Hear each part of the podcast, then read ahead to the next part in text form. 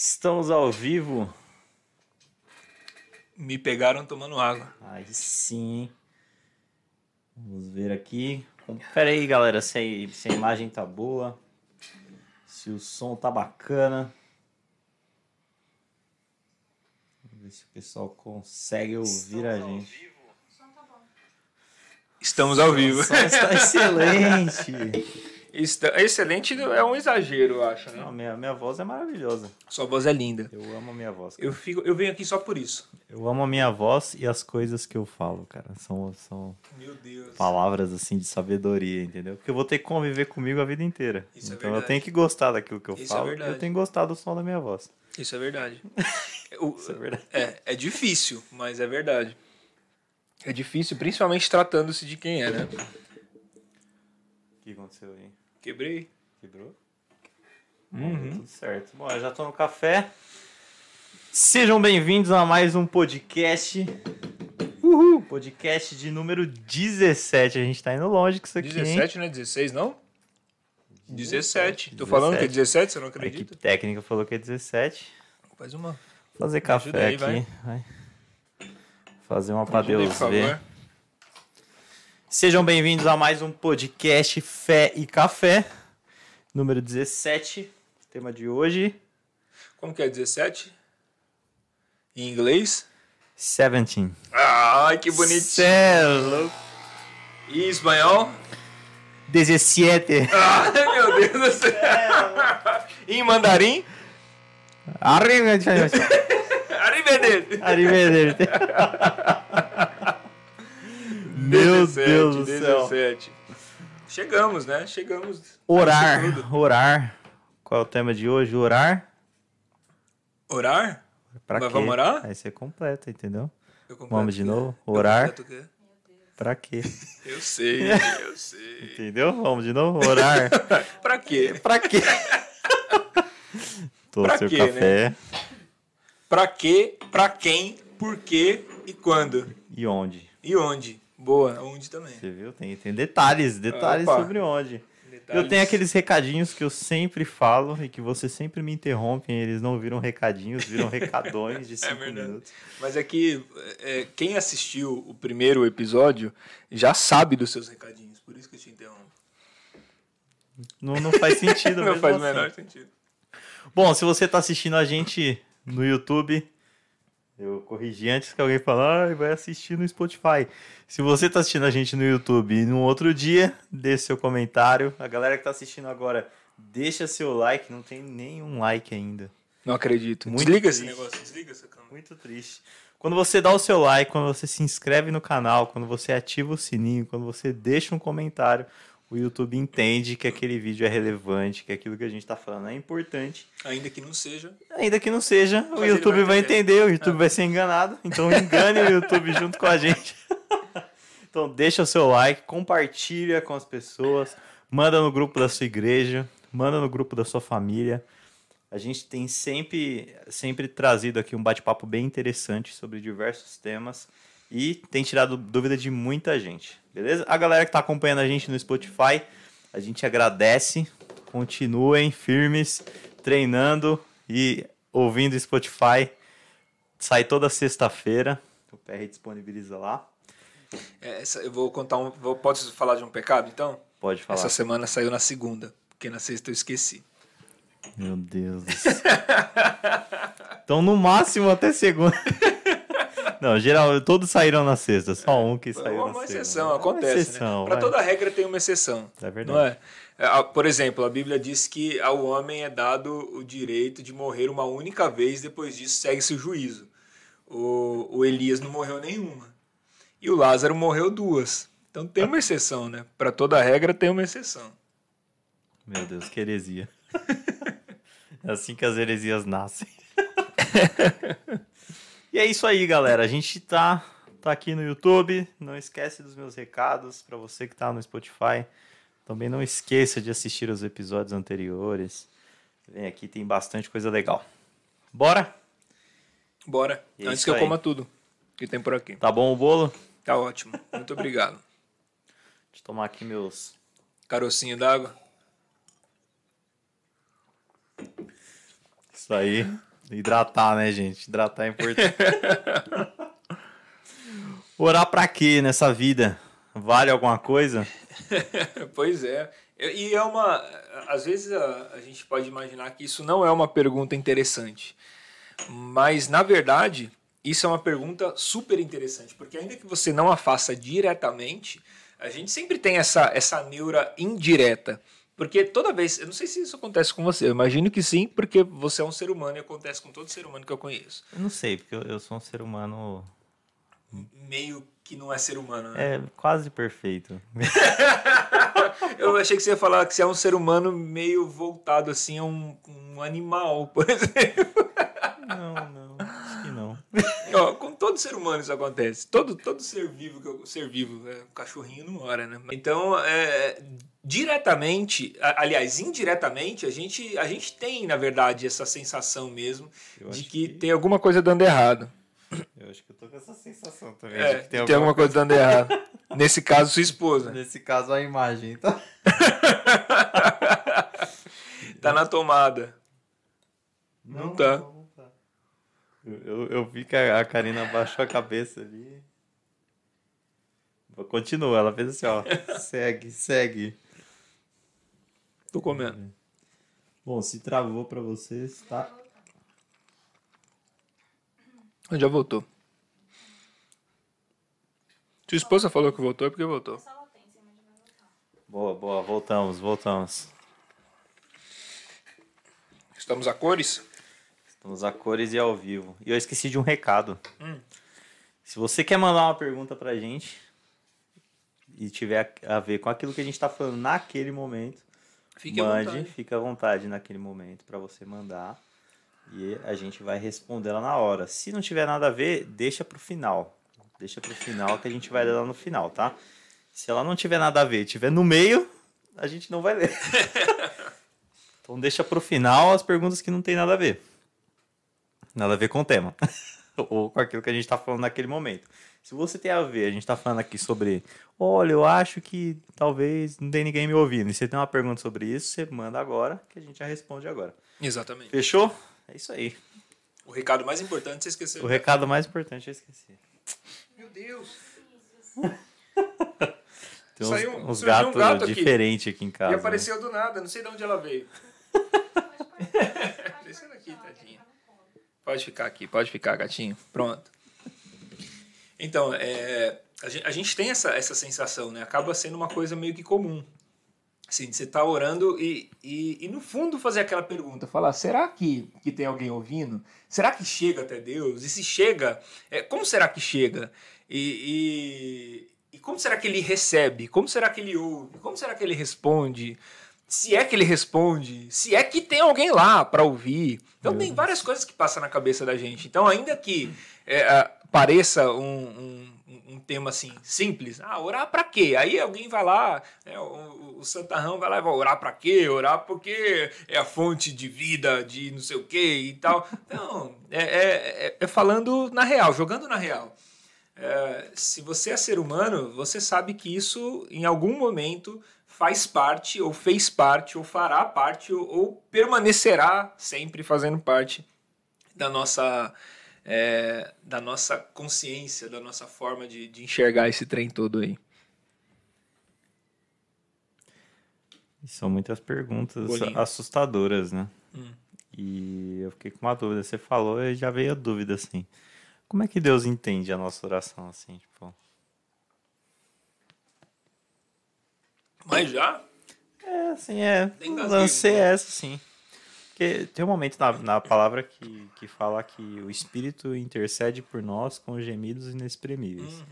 Né? E aí, primeiro, o que, que seria isso? Né? E aí, outro, será que as nossas orações viram é, gemidos inexprimíveis? E, ou não, chega lá em português mesmo e, e aí, é, é Deus é bilíngue. Poliglota. Poliglota, entendeu? Como é que funciona essa parada aí? Então, é... na verdade, a gente. Nós, nós somos incapazes de orar. Essa é a verdade. Nós somos incapazes de orar. Porque nós não sabemos orar como convém. É, e, e, o que é orar? E orar como convém, aí que está um ponto assim interessante. Né? Às vezes a gente é, pensa nisso, orar como convém, como uma construção de uma metodologia. Então, ah, a gente não sabe orar como convém, então como é que convém? Como que é? Você tem que ser de joelho, é, meio inclinado, meio em pé? Como que é que tem que ser? Né? Como, tem uma ordem, né? Primeiro você fala que Deus é bom, depois você é. agradece, aí por último você pede. É. Não, mas pior que tem uma, umas dicas dessa daí, né? A oração começa, primeiro você faz isso, você fala aquilo, você exalta Deus, depois você agradece, depois você faz súplica e tal, depois você faz as petições. Tem uma, tem uma, uma sequência, e a gente acaba imaginando que não saber orar é não saber a metodologia da oração. E na verdade não é não saber a metodologia da oração. Não saber orar é porque a gente não sabe, é, não, não, nós não estamos prontos para poder invadir essa realidade e perceber quais são as suas abrangências. Então o que acontece? O Espírito intercede por nós. Então é, nós não sabemos orar e nós não vamos aprender. Esse é o, é o, é o ponto, né? É, nós sempre vamos contar com a intercessão do Espírito. O Espírito é que vai nos ensinar e, e, nos levar a essa, a essa realidade, a realidade onde há uma, uma interferência, uma intercessão do Espírito com gemidos inexprimíveis. Então, é como que se você é, dobrasse o seu joelho e conversasse com Deus a respeito de algo é, que que está é, é, diante de você e da sua realidade, mas o Espírito, naquele momento, vai convencendo você de que aquilo não é, é, é definitivamente o que você deveria, deveria buscar. Então você ora para convencer, mas você sai convencido. Então você fala um, um, um trem e ele te responde é, de uma outra forma, convencendo você de que existe um outro caminho e uma outra vontade que é melhor do que a sua. Então, não saber orar é, é exatamente isso, é que a gente não sabe o que pedir, a gente não sabe o que dizer. Não é uma metodologia que você vai encontrar um jeito certo, a palavra certa, a liturgia certa, é, o, o, caminho certo, não tem nada a ver com isso. Né? É, eu acho que a parada mais legal, assim, quando a gente simplesmente vai lá e ora, né, e não se preocupa com essas regras, com esse monte de coisa, é justamente a gente orar as coisas erradas, né? Eu acho que as melhores respostas de oração que eu tive foram sobre coisas erradas que eu orei, né? Ou sobre formas erradas que eu orei. Não que Deus respondeu ah, a idiotice que eu falei, mas eu saí de lá totalmente tipo, cara, não, não é isso, entendeu? Hum. Tipo, eu hum. fui questionado sobre a parada assim. Né? E muitas vezes a gente está buscando um jeito certo de orar e acaba não orando. Preciosismo né? demais. É, né? é muito tipo. É, é, a gente constrói um Deus que não é, é pessoal, né? Ele não é um, um Deus que a gente tem um relacionamento. A gente está tipo na frente de um juiz que a gente está ali é, defendendo a nossa causa e, e, não na frente de um pai trocando uma ideia. Né? E por que, que você acha que essa parada acontece? Assim, tipo, por que, que a gente se sente mais na frente de um juiz do que na frente do nosso pai? Você acha que tem alguma relação é, com a gente ter um mau exemplo, assim, culturalmente falando, né? A maioria das pessoas não tem um exemplo paterno bacana. Então, você acha que isso é um ponto ou existem outros pontos assim que tem, que tem relação? É, eu, eu acho que, que começa um passo antes disso. É claro que a gente não tem, é, principalmente a maior parte das famílias no Brasil, não tem uma estrutura familiar é, def, bem definida, é, bacana, que você consegue enxergar bem qual é o papel do pai e tal, e ter uma boa impressão disso. A maior parte das famílias não tem. É, mas eu, eu ainda vejo que o problema está um passo antes disso. É, quando Jesus foi ensinar a turma a orar, né, lá Mateus capítulo 6, é, ele não vai ensinar, outra vez, ele não vai ensinar uma metodologia. Às vezes a gente acha que a oração do Pai Nosso é uma metodologia. Jesus vai lá, vai lá e ensina você quais são os passos. Né? É tanto ele... que às vezes a gente só repete a oração do, do Pai Nosso. É, então. E aí vira, vira uma é um reza. Mantra, né? É, vira um mantra. E não é. Então, é, Jesus é, ele não está ensinando uma oração, ele está te ensinando a orar. É, e, e, são coisas diferentes. Se ele estivesse ensinando uma oração, aí beleza, você pega lá e repete conforme ele falou e está tudo certo. Ele não está te ensinando uma oração, ele está te ensinando a orar. Então ele está ensinando para você um caminho. É o Pai Nosso é uma, é uma pedagogia. Só que aí é que entra é, esse ponto que eu disse que talvez seja um passo anterior. Imagina que Jesus chega para aquele pessoal que, que tem uma percepção do, do divino é muito enraizada na sua cultura. É, a cultura do povo hebreu, é, eles vivem dentro de uma teocracia. Eles não vivem em uma democracia, num estado laico, em que todas as religiões são aceitas e, e todas as crenças são respeitadas. Pelo menos deveria, deveria ser. É, eles vivem dentro de uma teocracia. A, a, constituição deles é a Bíblia, é o que a gente chama de Antigo Testamento, de Gênesis a Malaquias é a Constituição. A, a, o, o rei daquele povo é o seu sumo sacerdote. Eles têm um templo, é, tem uma rotina religiosa, tem uma rotina sacrificial. Então, a, aquele pessoal enxerga a divindade acima de qualquer coisa. É, e, e, por enxergar a divindade acima de qualquer coisa, é que Jesus, quando vai se reunir com eles para ensiná-los a orar, não para ensinar uma oração, mas para ensiná-los a orar, ele começa, ele fala assim: ó, vocês quando for orar, é, é o seguinte, Pai nosso. Né? Então ele, ele traz essa, essa figura paterna que está fora da nossa compreensão de divindade. Então a gente conhece Deus, mas a gente não comunga o Pai.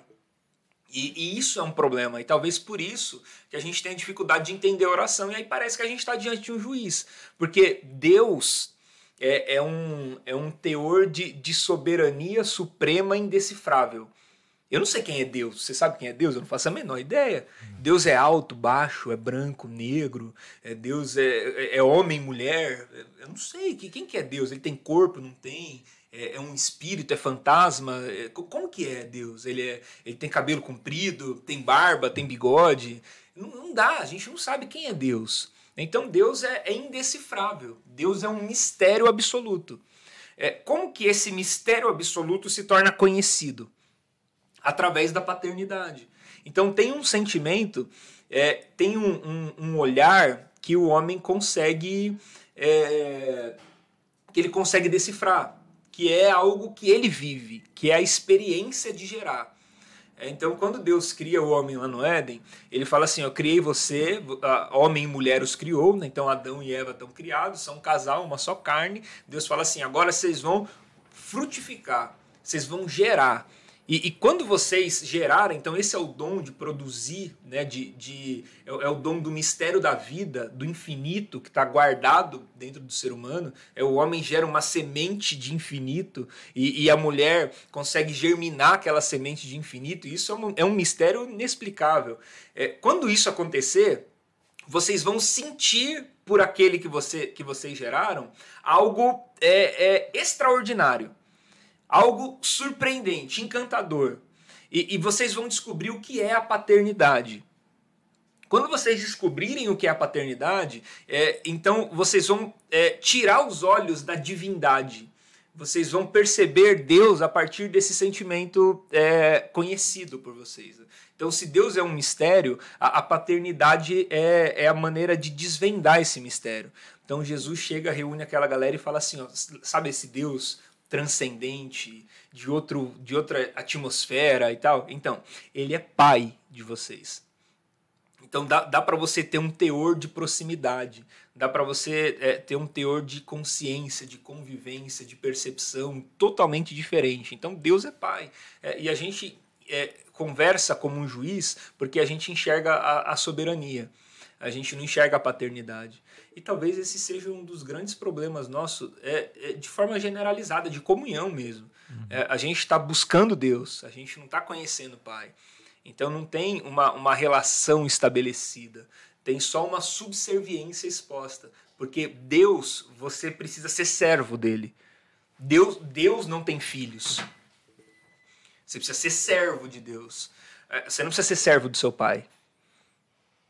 Entende? Sim. Você não é servo é, tanto que a gente tem a impressão que eu, eu ouso dizer que a maioria das pessoas que estão dentro da igreja, elas estão às vezes mais pelo trabalho que elas podem exercer do que simplesmente pelo pai, assim, entendeu? Uhum. Não é uma. É tipo o filho pródigo mesmo, né? Aquele cato fala assim, ó, oh, tô aqui trampando a mocota já, e aí? Né? Tipo. Uhum. Mas não é, não é por isso, né? Então, então, a gente ainda tá com esse pensamento de, de servo ainda, né? De... É uma consciência de subserviência. Eu estou ali é, trabalhando para um Senhor e não desfrutando é, do, da, das virtudes de um pai. É como, por exemplo, é, e, e, o apóstolo Paulo vai citar esse exemplo, ele vai falar assim, ó, se, se você for servo, você trabalha pelo salário. Então, todo empregado trabalha pelo salário. Uhum. É, se o seu chefe chegar hoje para você e falar assim, ó, a partir do mês que vem não tem mais salário, você faz o quê? Você fala, então, valeu. Então, falou, né? É valeu. Um obrigado. um abraço, valeu por tudo. Eu vou chegar aqui no dono da. Vou chegar na imobiliária e falar assim, então, a partir de hoje.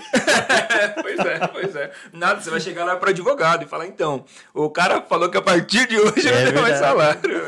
Isso rola um processo lascado. É, por quê? Porque o, o empregado trabalha pelo salário.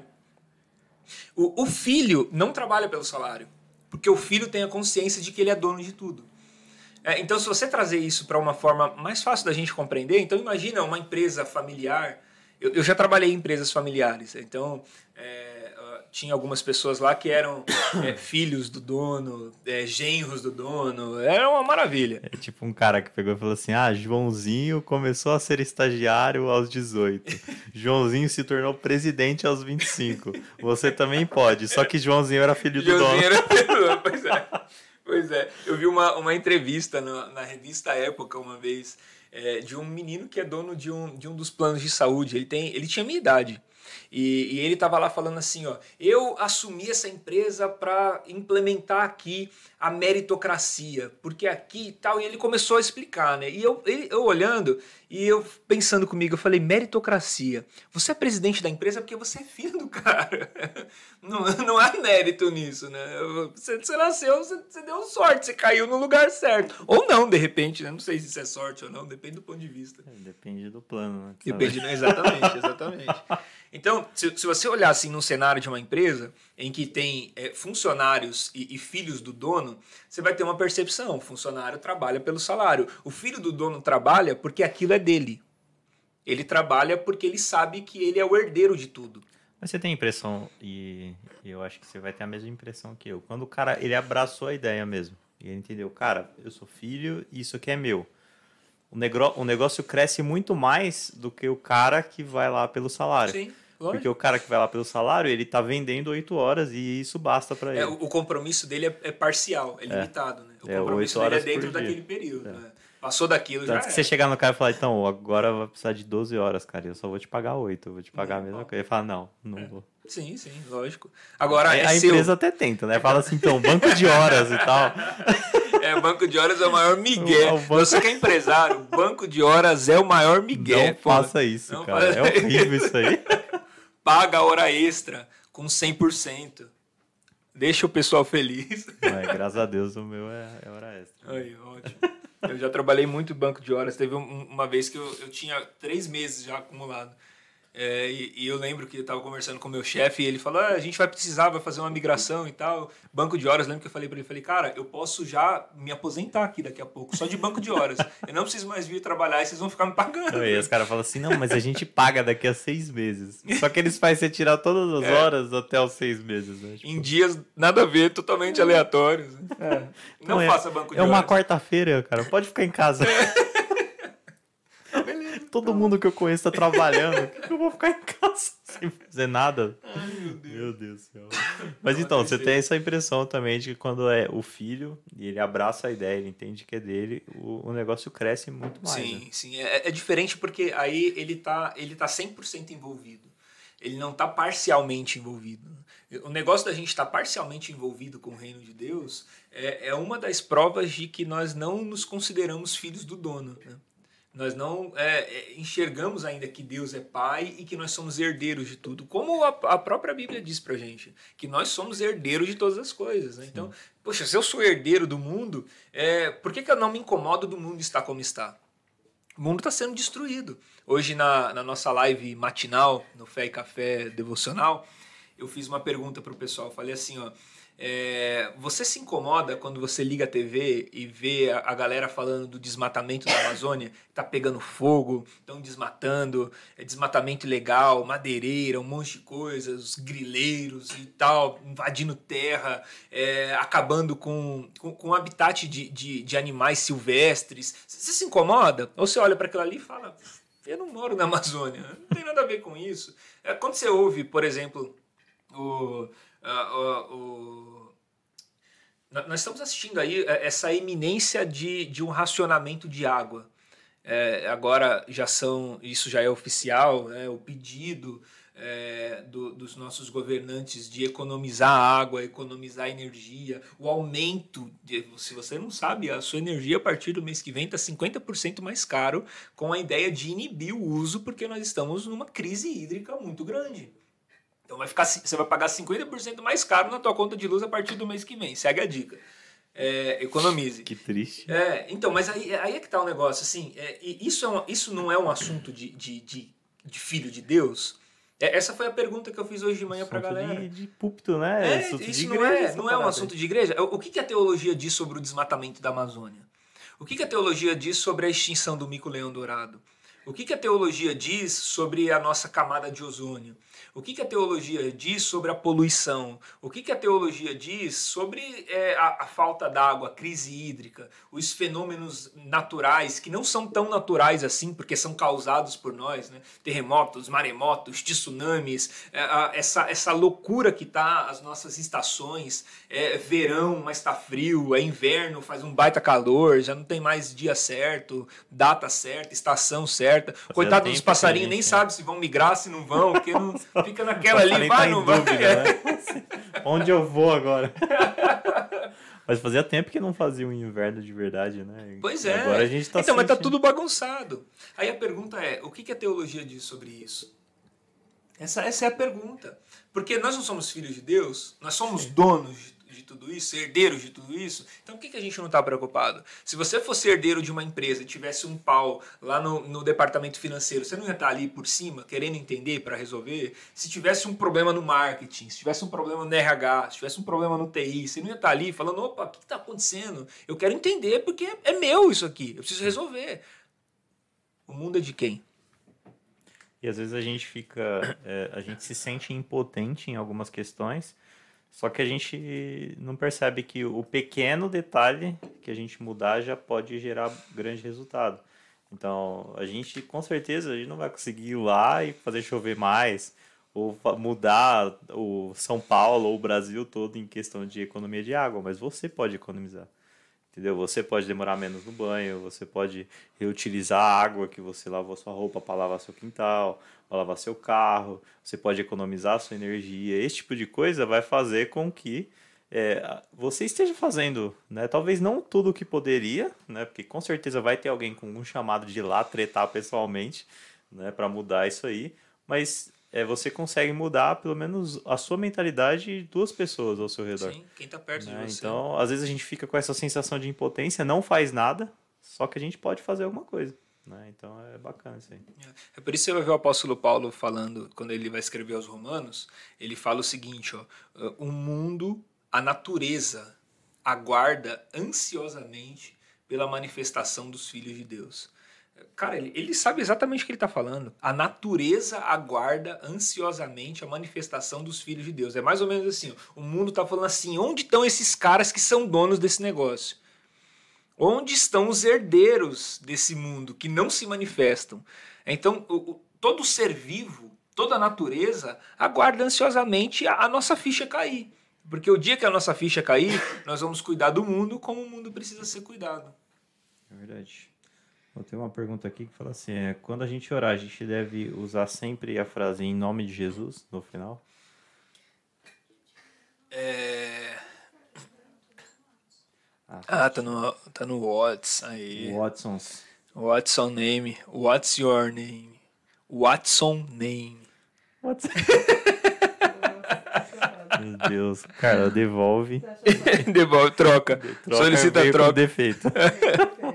Solicita troca do Mercado Pago. Meu Deus, mano.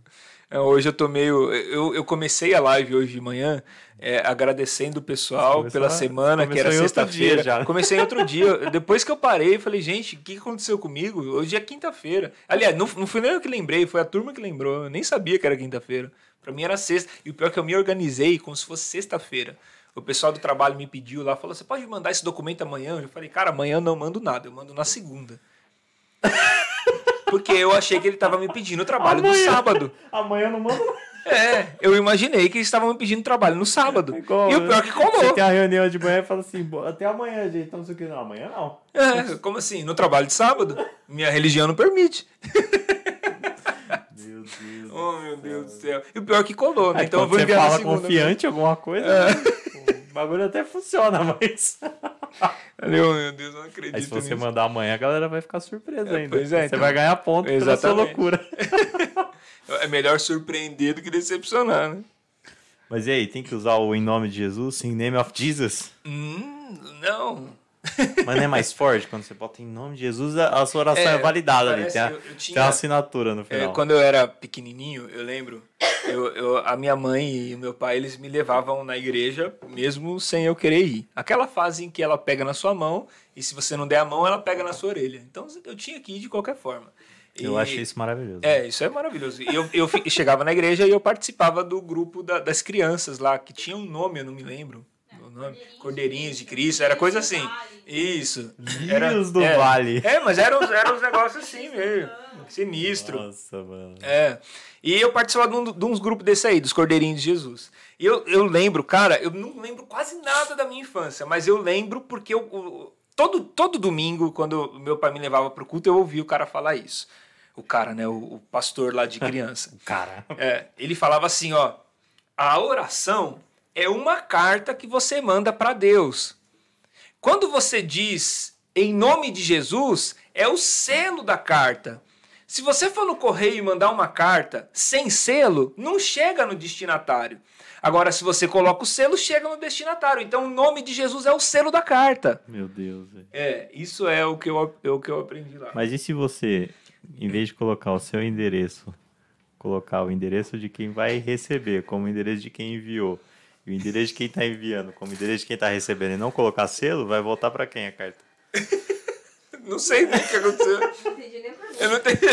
Não, você pega, em vez de você colocar Altera o seu... remetente e o É, destinatário. entendeu? Você coloca D no lugar quem vai receber, lugar do para. para o lugar de quem enviou. É quando quem for olhar vai falar assim, não, não tá sem selo, eu vou mandar D, volta. Meu Deus do céu. Enfim. Hoje, tá, é, hoje a gente tá brigando eu pra tô ver no quem- sábado já. tá no sábado, é isso aí. Então, é, não, não é o nome de Jesus, não é o selo da, da carta para ela ser enviada.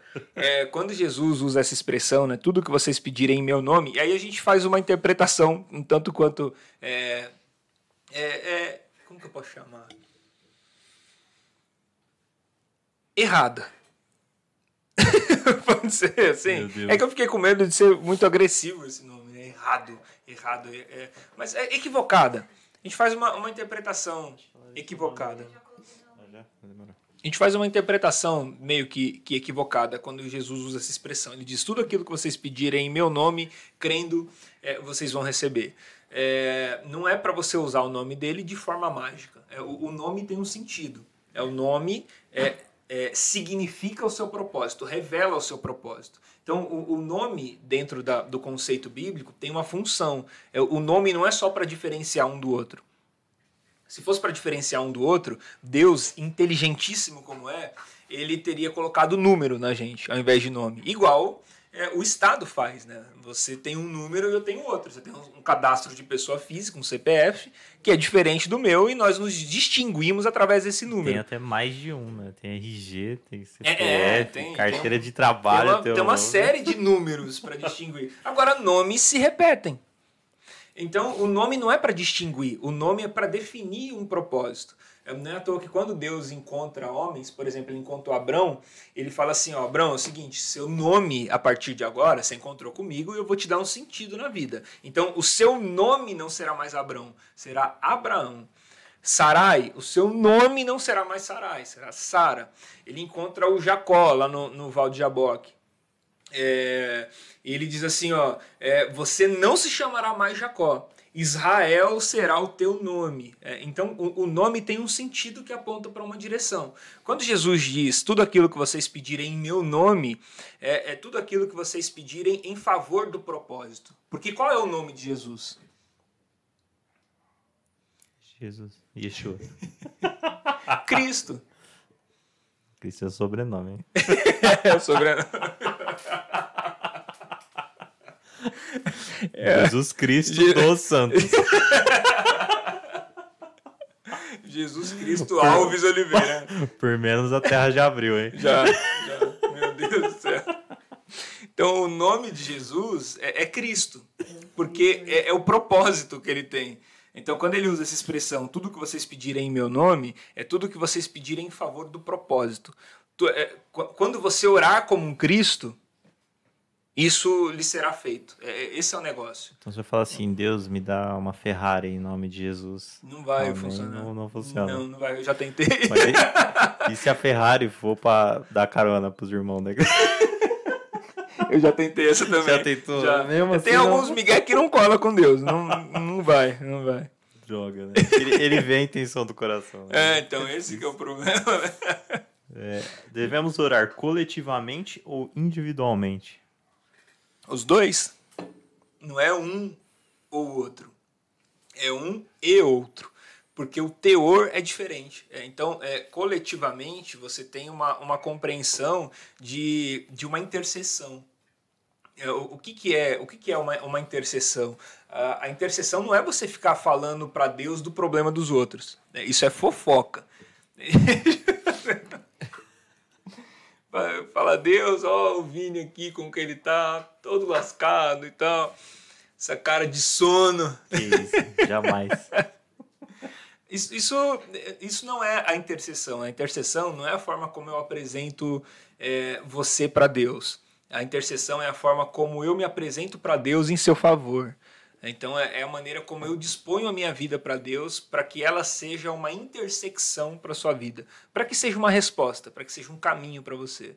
Então a, a oração é, no, no coletivo, né, a oração é, é, é, acompanhado com outras pessoas, ela tem um sentido de, de intersecção, né? de, de se colocar à disposição, de ajudar os seus irmãos na, naquilo que são as suas fraquezas. Enquanto que quando você estiver só, quando você estiver na sua casa, você vai ter um, um outro sentido, né? Você vai poder, por exemplo, é, como Jesus ensinou, entrar no teu quarto, fechar a porta do teu quarto e conversar com o Pai em secreto. Então é, é um, é um momento de solitude, não de solidão, mas de solitude. É, porque é, a, a, ainda que sozinhos, é, nós temos uma, uma unidade perfeita, que não precisa necessariamente dispor do mesmo lugar. Né? Então, a, a oração em conjunto é a intersecção. E a oração é, sozinho é a solitude, é o momento a sós, é uma conversa profunda. É, antes a gente estava falando, né, você comentou que as pessoas oravam olhando para a divindade, né, porque era um, era um período teocrático ali, tudo era estabelecido por meio da divindade e dessas outras questões, e hoje a gente vive de uma forma diferente, né? É, antes ele eles oravam como se estivessem orando para um juiz, para realmente um ser extremamente poderoso e que pode matar eles a qualquer momento.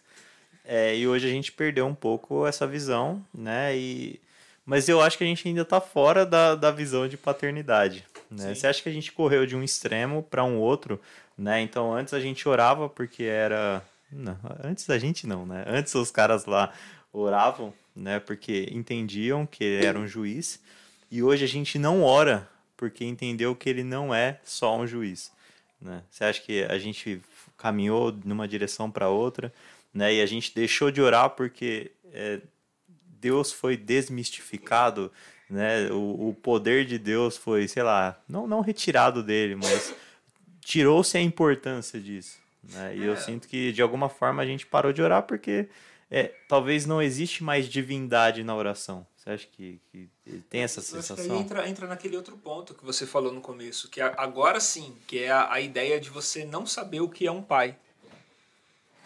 Você, você não saber o que é, o que significa, para quê.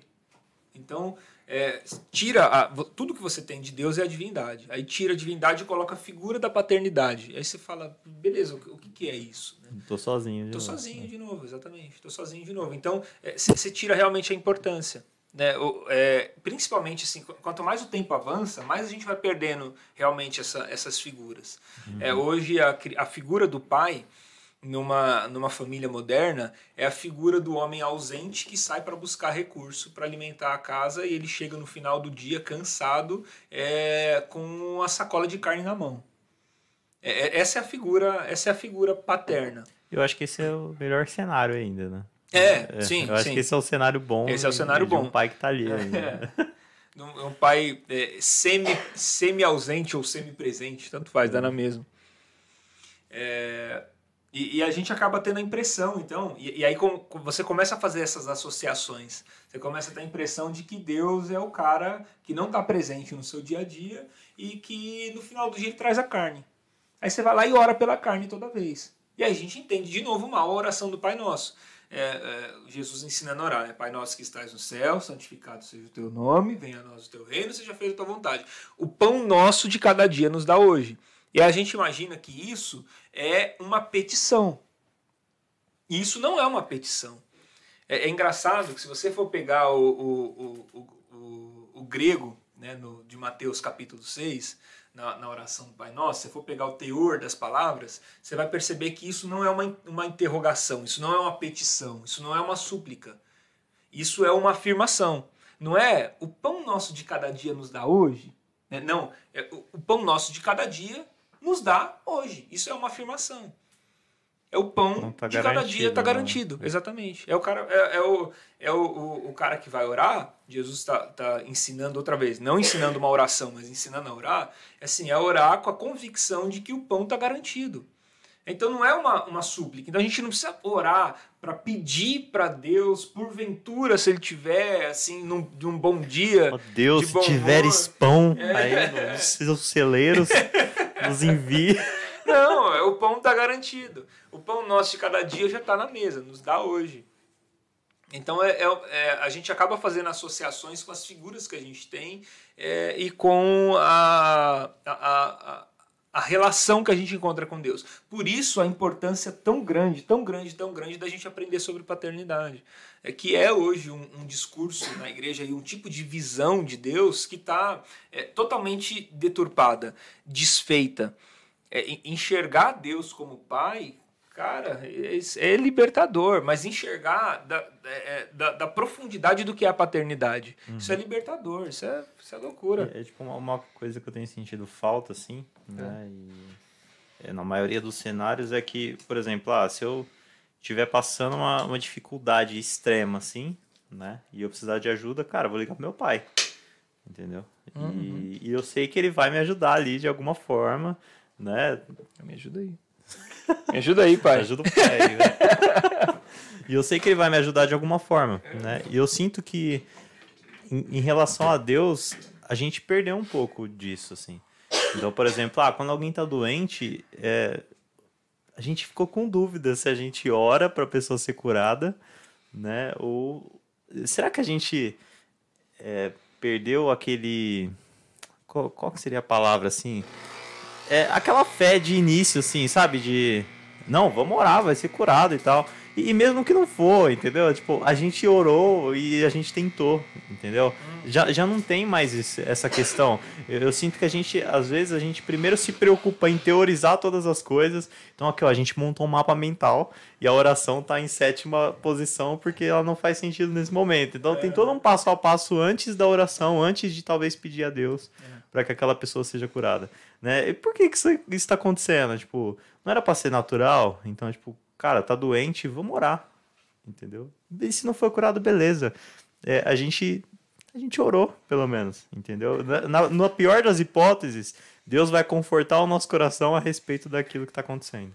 Né? Então eu sinto que a gente perdeu um pouco essa questão. Né? Tem uma igreja, acho que foi a Betel, né? Da. Sim. Que é a filha de um casal da igreja. O que, que ela teve? Ela simplesmente parou de, de respirar no meio da noite.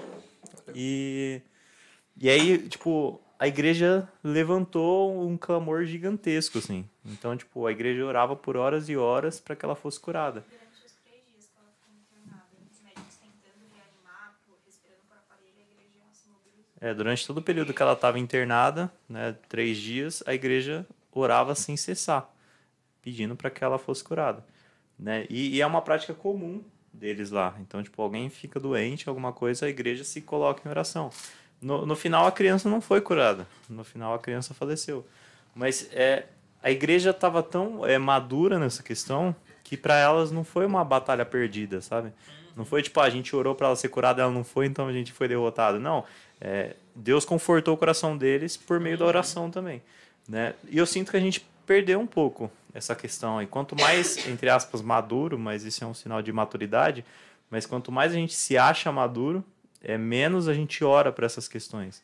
Menos a gente ora pela fome, menos a gente ora pela, pelas doenças, menos a gente ora por diversas coisas na nossa vida. Né? A própria palavra fala assim: ah, quando vocês for comprar, quando vocês for vender, vocês têm que perguntar para mim antes, entendeu? Por que, que vocês não estão orando a respeito disso e tal?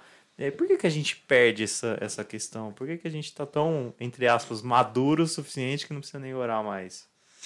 Até a, maduri, a maturidade tem um ponto. É um, um, um, fruto que amadureceu demais apodrece. Então, a, a, maturidade tem um teor também, né? tem um ponto. E o problema é que Deus ele deixou de ser a, a, nossa origem para ser a nossa última opção. Então, depois de tentar de tudo, eu e não ter êxito no que eu tentei, então eu vou conversar com Deus, porque Deus é a última opção. E Deus não deveria ser a, primeira, a, a última opção. Deus deveria ser sempre a origem de tudo, que é o que você falou. É, Deus, é, guia os meus passos, é, conduz o meu caminho, as minhas mãos são suas mãos, os, os meus pés são seus pés e a minha boca é a sua boca.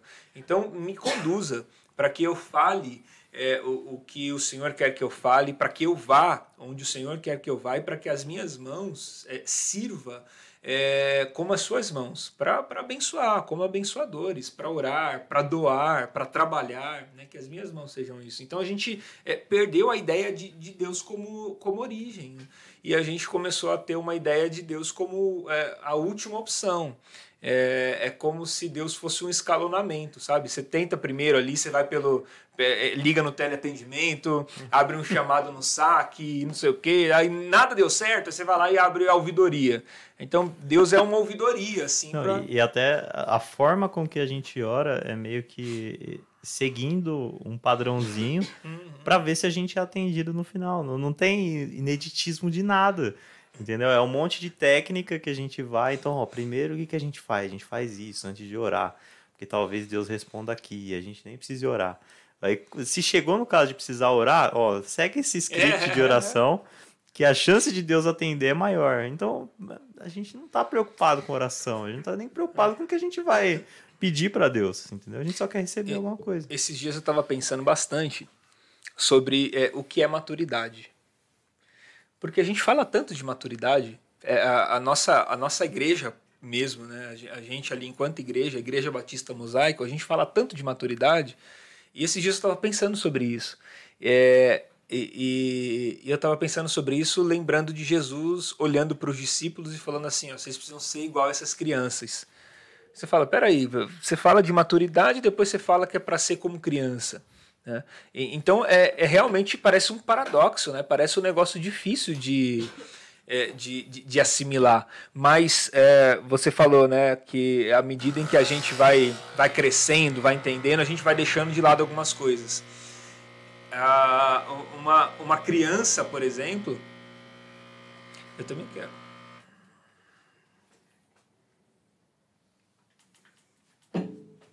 Tem que uma criança, por exemplo, é, ela, ela jamais é, teria dificuldade de, de, de se inibir. É, a, a criança é desinibida. Então, se tiver que, que falar, ela fala, se tiver que rir, ela ri, se tiver que chorar, ela chora. É, é, ela não. A, a, criança, por característica predominante, claro que não são todas, tem, tem crianças e crianças, né? Mas como característica predominante, a criança é aquela que se expõe. Ela não tem medo de passar vergonha, ela não tem medo de carão. Ela não tá preocupada com a consequência, né? É, sim, Tanto sim. que tem um sim. cachorro aqui que vai matar ela e tem um lugar super seguro, ela vai pro cachorro. Ela vai pro cachorro, exatamente. Ela não, ela não faz conta das coisas, né? É. Então, é, se, se ela é, é, tiver ali no meio de outras crianças e ela quiser falar, o que ela quiser falar, ela, ela fala. Então, a, a criança é desinibida. E, e à medida em que essa criança vai se tornando adulto. Ah, Govini. Thank you. À medida em que essa criança vai se tornando adulto, ela vai perdendo é, é, essa, essa forma de ser e ela vai cada vez se tornando mais inibida. Então ela, ela vai cada vez tendo mais receio de, de falar, de fazer, de se expor e tal. E aí chega no ponto em que, em que a gente está. Então a gente ah, não, não vou orar porque e se não for, né? E se não der certo? aí e se não acontecer? Vou aproveitar esse momento e me surgiu uma dúvida aqui. É, a criança ela vai deixando de ser desinibida, né? Porque talvez ela percebe que algumas atitudes que ela tem geram consequências negativas. É, será que a gente perde é, esse lado nosso de é, ser desinibido dentro da igreja porque algumas é, algumas situações que acontecem é, meio que geram consequências negativas pra gente? Porque eu sinto que o cara, quando ele chega na igreja, ele é totalmente desinibido. É uma Então, criança. É, se ele tem que cantar, ele canta alto, se ele tem que chorar, ele chora alto. E quando tem muita gente que é inibida nesse meio, a gente acaba inibindo quem é desinibido. Sim, E Você acha que acontece essa parada assim? de- Acontece, acontece, de claro. criar É- é uma adultos na influência. força. É, é uma influência. E, e, na verdade, isso não é criar adulto. Né? O que, e aí, qual a conclusão que eu cheguei pensando, né? O que, o que é maturidade? A, a maturidade é, é, é a ideia como você aprende a, a, a explorar de uma, de uma forma melhor é, essa, é, esse sentimento, essa criança. Quando essa criança aprende a ser explorada é, no, no, no seu sentido mais amplo, sabe? Então não, não é deixar de ser, é, é entender por que é. É- é- Essa é a maturidade. Então não é para porque Jesus olha e fala para os caras, ele fala assim, ó, o dia que vocês forem como essa criança, vocês estão feitos, porque o reino dos céus é para elas. O reino dos céus é para essas crianças, porque, porque elas não têm vergonha, elas não estão inibidas. O que tiver que fazer, elas fazem. O que tiver que falar, elas falam. E aí a gente vai crescendo e vai perdendo isso. Não, não é para perder isso. É, é, é para você é, aprimorar isso, é para você aprofundar isso. Então, seja como uma criança, mas amadureça. Não, não, não deixa essa sensação passar. E, a gente vai chamar isso, depois para frente, de, de primeiro amor. Então, o que, que é o primeiro amor? E por que, que o primeiro amor se, se vai assim, né? tão, tão fácil e tão rápido e dura pouquíssimo tempo? É o que, que é o primeiro amor? O primeiro amor é a sua sensação de criança. É alguém desinibido, sem nenhuma intimidação. Porque aquilo que está diante de você é, é, é, é atrativo, é maravilhoso. Então não tem nada que te inibe, não tem nada que te segure. Você chora quando tem que chorar. O cara, quando ele converte, vai na igreja, é uma alegria ver, né? O cara tá ali, ele tá desesperado, ele chora, grita, geme, é uma coisa assim, tudo misturado às vezes. Aí ele chega na igreja, dobra o joelho e ora, e aí vai ter louvor, ele tá lá, fecha o olho e canta. E aí vai passando um tempo, ao invés de, Ele de amadurecer. É, ao invés de amadurecer, ele começa a apodrecer. Sabe quando você falou assim, que, que são amadurecidos de maneira forçada, a gente está forçando adulto. Sabe quando você pega um fruto da árvore? Ah, um mamão, sei lá. Veio na minha cabeça agora porque eu gosto do mamão. Você pega um mamão, tá meio verdinho ainda, um abacate, sei lá, que tá assim. É, e aí você fala, não tá no ponto ainda de comer. Aí você vai lá e enrola um jornal nele. E deixa ele lá na, na fruteira, lá por uns, uma semana, embrulhado no jornal. É, e, e- e qual que é o, o problema disso? É, O problema é que ele não está amadurecendo. Embrulhado no jornal, ele está apodrecendo. Ele, ele vai chegar num ponto de comer, vai, mas todas as vitaminas e os nutrientes que aquela fruta tem se perde porque ele não amadureceu. Ele está passando do prazo. Então a gente está criando, na verdade, não pessoas amadurecidas, a gente está criando eh, pessoas envelhecidas. A gente está envelhecendo e apodrecendo e, não Isso é amadurecendo. meio, é meio é, perverso, vamos chamar assim. Sim. Que a gente está é, amadurece- apodrecendo para que elas cheguem num ponto onde a gente consiga consumir elas. Entendeu? Sim. Até que elas não sirvam mais para nada, venham novas pessoas, a gente apodrece elas até um ponto onde dá para consumir Uhum. e a gente segue nesse ciclo, né? A gente não está preocupado em fazer com que elas alcancem o máximo do potencial para que para aí sim elas servirem não somente para alimentar, mas para nutrir, Isso. né?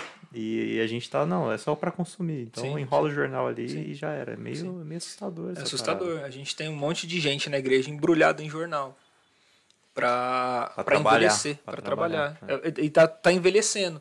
e não amadurecendo. Então nós não temos pessoas maduras, nós temos pessoas velhas, envelhecidas. E é, é por isso que, e olha que negócio sinistro, né?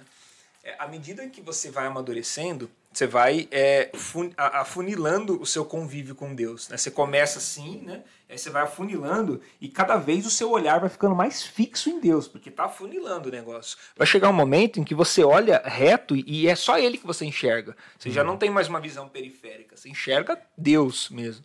E, e isso o tempo vai, vai, vai te trazendo. É, isso é, é a maturidade. E, e, quanto mais você olha para Deus, mais você vai ficando desprendido das coisas do mundo. Você perde o olhar periférico. Mas você já percebeu que a gente, à medida em que vai envelhecendo, vai ficando cada vez mais preso a certas coisas e não desprendidos dela? Uhum. Nós somos, nós vamos ficando mais velhos, vamos ficando cheios de costume, ao invés de perder os costumes, porque a gente está olhando Deus, a gente está adquirindo mais costume, a gente está adquirindo mais mania, mas não me toque. Pô, é tão difícil falar com velho, cara. É sério. Você tem que pisar em ovos. Você tem que saber a, a forma certa. Você, você, deve saber, gente, assim, que você tem que saber a forma certa de abordar. Mano, o pior é, é. E aí pode sair meio estranha essa frase, mas às vezes o pior é trabalhar com gente velha. Sim. Né, em alguns momentos. Essa semana eu tava até conversando com a, com a Ká. Tem um cara que trabalha comigo, acho que ele tem quase 50 anos. Mas, mano, ele é muito da hora. E, e, tipo, você tá trocando ideia com ele e ele, e ele troca ideia de igual para igual. Tipo, não parece que o cara tem quase 50 anos, entendeu? Você pede alguma coisa para ele, né? E, e, ele tá pra ele tá de boa. Você não precisa é, justificar para que, que você tá pedindo, né? Meu gerente tem 30 anos, ele, ele tá abaixo do meu gerente. E para ele tá tranquilo, entendeu? Agora tem gente que não. Fala, cara, como é que eu vou trabalhar pra um cara que tem 30 anos e eu tenho 50, entendeu? Tipo, fica chato. Fica muito chato. E é muito treta, velho. Você difícil. vai ficando não me toque cada vez mais, né? Cheio de. Então, é, à medida em que você amadurece, você vai ficando desprendido dessas manias. À medida que você envelhece, você vai ficando cada vez mais preso a elas. Então a gente tem um monte de gente preso a essa, a, a essa neura de cuidado, de não sei o que e tal. Eu lembro uma vez que eu estava conversando com, com um cara e, e, eu admiro muito esse cara, muito. É, é uma inspiração de, de fé para mim. Eu. estava conversando com ele, ele já é um senhor. Eu. É, você, tá, você é quase um senhor. Ele, ele é um senhor já. E eu estava conversando com ele, a gente estava falando e tal é, sobre saúde. E aí eu, eu tava falando para ele que eu tava fazendo alguns exames e tal, né, do, do, pelo convênio sobre o meu rim e tal. Ele falou, ah, que legal, faz mesmo e tal. Eu, eu não tenho convênio não, ele falou. Eu falei, puxa, mas o senhor dessa idade não tem convênio? Poxa, como assim? E aí ele me deu uma dessa. Ele falou assim, ó, é, eu já caminhei tanto com Deus que eu tô desprendido dessas coisas. Falou, isso aí é para você. Você é jovem está começando sua caminhada. É, eu, eu, tô, eu tô desprendido dessas coisas. Eu tô, tô, não, não tô sendo relaxado. Eu não tô sendo relaxado. É que eu, é, é, a minha visão já não é mais periférica. Eu tô desprendido disso. Eu não sou um velho cheio de costume. Eu não envelheci na minha caminhada. Eu, eu, eu amadureci né, na minha caminhada. Então ele era um cara maduro, ele não um cara velho. Ele é um cara maduro e experiente. A experiência dele fez com que a, a visão dele se afunilasse cada vez mais. E cada vez mais que se afunila, o que é periférico vai deixando de ter sentido. Falou, cara, não, tanto faz. Isso para mim não é o importante. Falou, não é o importante. Eu tenho, eu tenho vitalidade, eu tenho vida, eu tenho consciência de que a minha vida está guardada em Deus e que a qualquer momento ele pode fazer assim me levar, ou se ele não quiser, ele faz assim eu fico. Eu falei, cara, falei, como que eu faço para chegar nesse, nesse, nesse negócio? Assim? Porque hoje eu sou prendido em muita coisa. Ele falou, também era. Só que à medida em que eu fui caminhando, eu fui me desprendendo de muita coisa que para mim antes era essencial e agora não é mais. Então é um caminho de maturidade. Maturidade é, é ser como uma criança. Olha a, a contradição agora, né? ser maduro é ser como uma criança responsável. É uma criança que aprofunda os sentimentos que tem e não que despreza e passa a ser outro alguém. Poético isso aí. Poético. Essa semana eu tava assistindo uma entrevista no, no The Noite lá do Danilo Gentili lá, um sommelier. Ele foi lá no, no, no The Noite, né? Eu assisto uns bagulho muito aleatórios. Meu Deus do céu. É, e aí ele falou assim: É, cara, esse vinho aí, de que ano que é? E ele falando do vinho, né? Ele falou, quanto mais antigo, melhor, né? Ele falou, depende. Se o vinho for bom, quanto mais antigo, melhor. Ele falou: se vinho for ruim, aí não adianta, vai ser ruim de qualquer jeito. E quanto mais envelhece, pior fica. Ele falou: é igual gente, né? Quando a pessoa é boa e ela envelhece, é legal, ela fica melhor. Agora, quando ela é ruim, fica pior conforme vai envelhecendo. Pois é. Né? Então a gente tem que estar preocupado em ser bom hoje já. Não tem esse negócio de não, vou ficar velho e vou ficar legal. Não, vai ficar chato quando ficar velho. Vai ficar cheio de não me toca. Cara, tem gente que a gente vai conversar e, e você tem que, assim, escolher as palavras. Não, vou conversar com fulano, mas peraí, tem que escolher as palavras certas, o dia certo, o jeito certo, pisar em ovos, que se falar uma palavra fora do, do padrão, acabou. Acabou, Acabou a conversa. É, e, e conversar com pessoas assim é, é conversar com pessoas imaturas, mas envelhecidas. São extremamente envelhecidas, mas não amadurecidas. E, e- e o pior é que acham que são.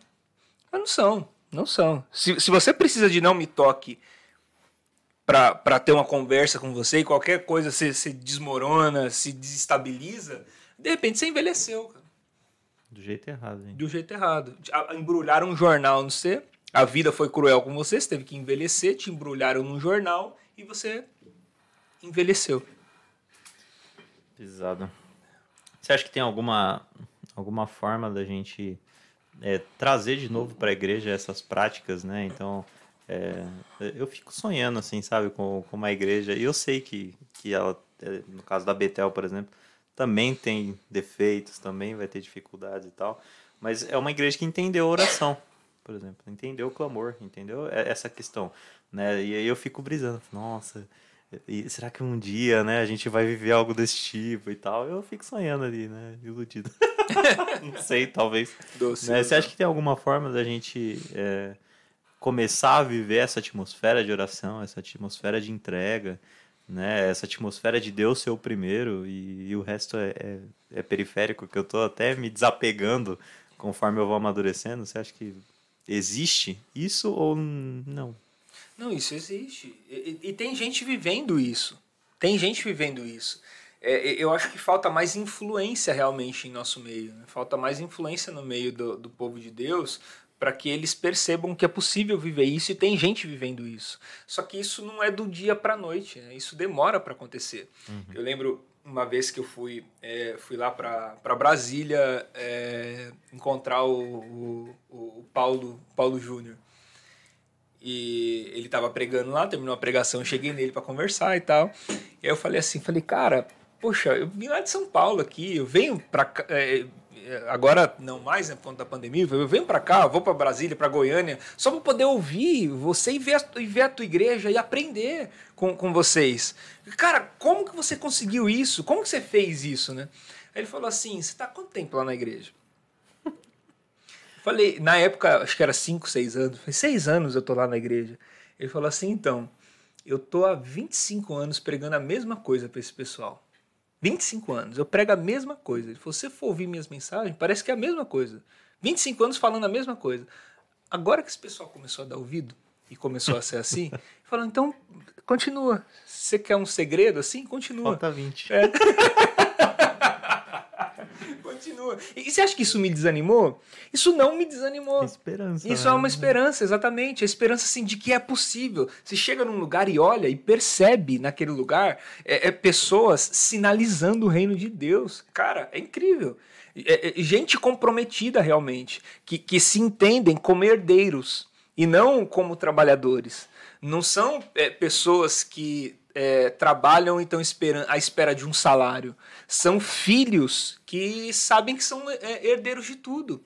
Então, cara, você vê o, o cuidado que aquelas pessoas têm. É, a, a igreja é, trabalha a- administrando a cidade. Administram, eles administram os hospitais da cidade. Eles administram as escolas da cidade. Eles vão lá num bairro ruim. E qual, qual que é a pior escola desse bairro? A pior escola é aquela ali. É droga, tiro, prostituição. Então, eles vão lá na prefeitura e falam assim: ó, "N- deixa a gente cuidar dessa escola.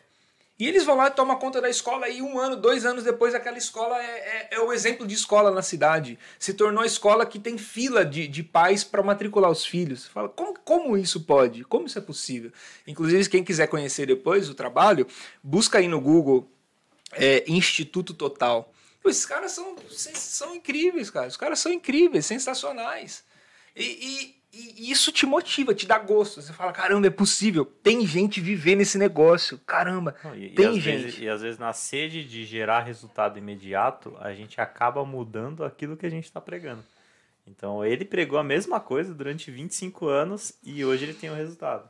A gente quer um resultado em dois, três anos e No a máximo. gente fica mudando toda hora aquilo que a gente tá falando para ver se uma coisa pega e acontece, entendeu? Atira pra todo lado, É, né? Pra e ver se acerta. um- Vamos Não. manter a mensagem. É o foco, e né?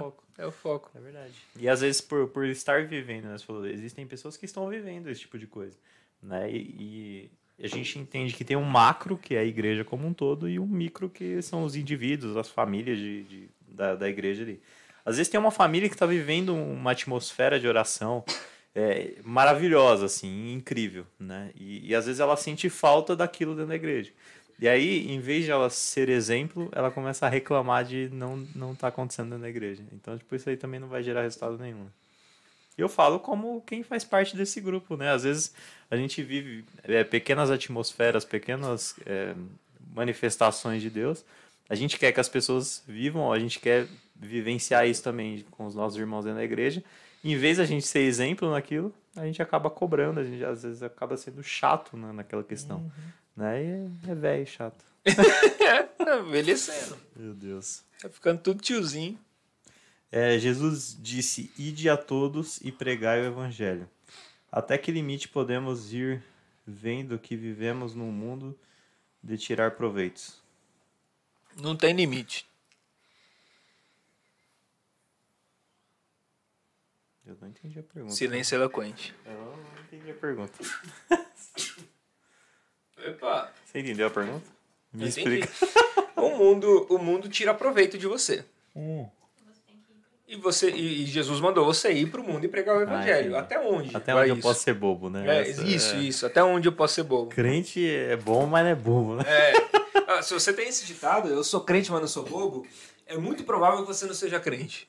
Eita, nossa. É, se, se você usa essa expressão, eu sou crente, mas não sou bobo, é muito provável que você não é crente. É, porque não tem limite. Você quer saber qual é o limite? Então pergunte qual é o limite do amor. Não tem limite. O limite do amor é amar sem limite. É, Até porque o maior exemplo morreu numa cruz, né? Como bobo. que- é, os caras zoando ele, cuspiram nele, é, açoitaram ele e ainda crucificaram ele, não contente ainda. né? Então o que, que a gente está esperando? A gente está esperando ser Flores. bem recebido e, e as pessoas nos amarem. Não vai ser isso.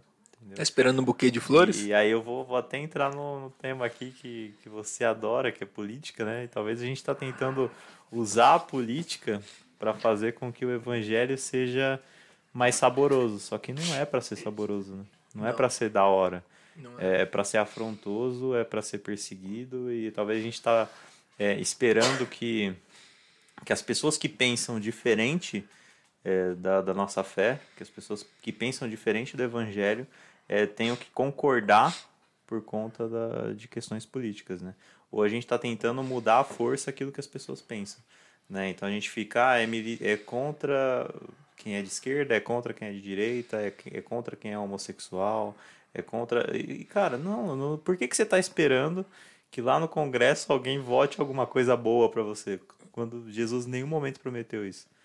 Né? A gente está esperando que as leis que sejam votadas sejam leis confortáveis para a igreja, sejam leis confortáveis para que é, o povo de Deus, entre aspas, é, se multiplique.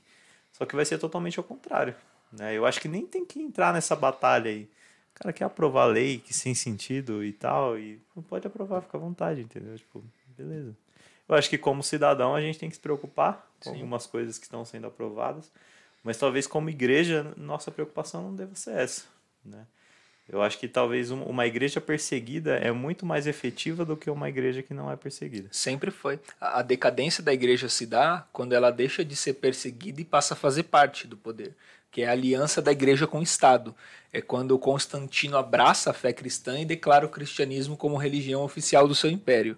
Ali nossa. nasce a igreja católica, católica porque é universal, católica apostólica porque ela é, faz menção do ensino dos apóstolos e romana porque agora é a fé do imperador. É então a Igreja Católica Apostólica Romana acabou, acabou, acabou. Quando a, a, a Igreja até então só crescia. E, e, ela cada vez mais amadurecia. Quando ela faz uma aliança com o Estado, é, ela, ela se dissolve, ela se apodrece, a igreja fica podre, fica fétida, é, é, é horrenda como ela se transforma. É, essa, esse conluio que existe entre religião e política, isso é maligno. Isso é maligno. Todas as vezes que eu vejo um pastor abraçado, com, e, e, não é só com o Bolsonaro, não, quando era antes, porque os mesmos caras que hoje estão abraçados. É que, Pode gente, a galera, a galera tem, a galera tem mentalidade muito curta, cara. É memória pior do que a minha. A minha memória é ruim. Mas é essa galera hoje, que tá lá assim, Bolsonaro, viva! Esses, esses, pastor, esses pastores malucos, o senhorzinho Malta Faz lá. Arminha, é, o senhorzinho Malta lá, do, essa galera toda.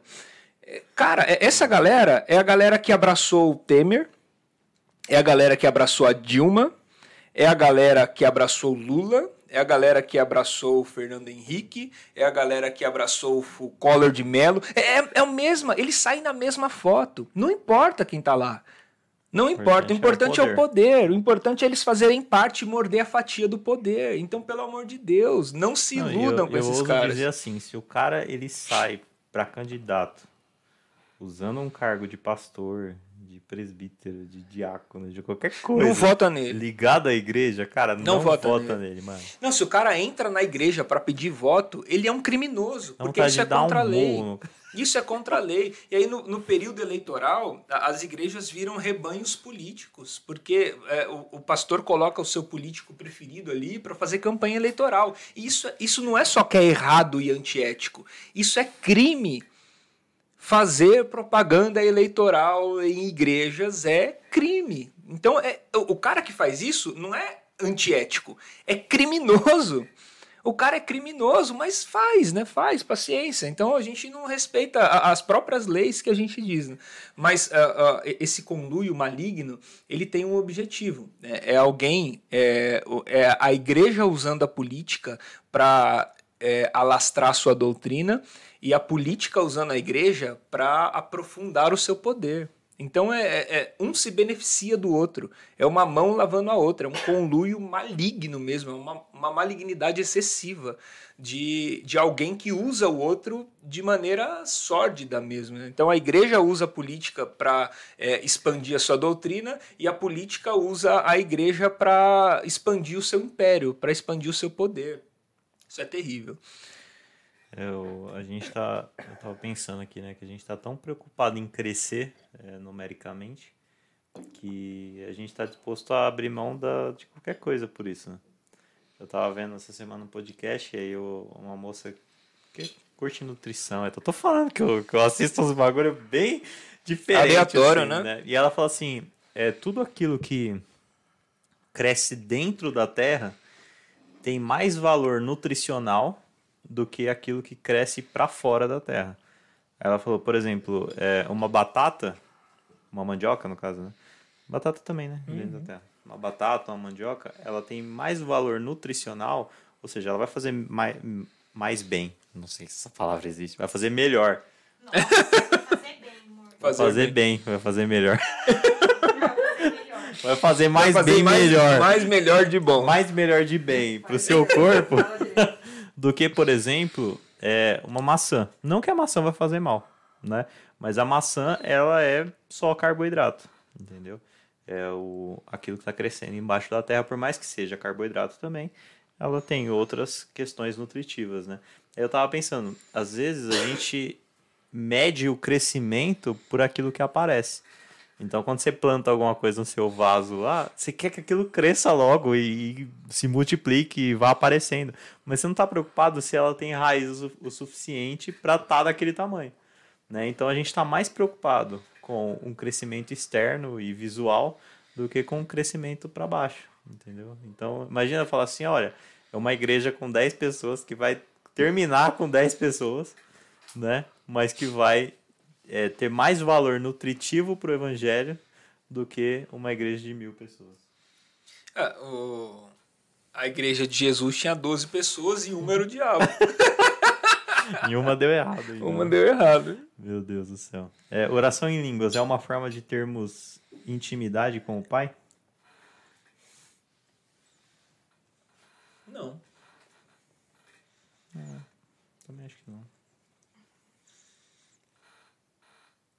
Intimidade com o pai é, é você é, abrir o teu coração, conversar com sinceridade. É, e intimidade não se desenvolve é, num monólogo. Intimidade se resolve num, num diálogo. né?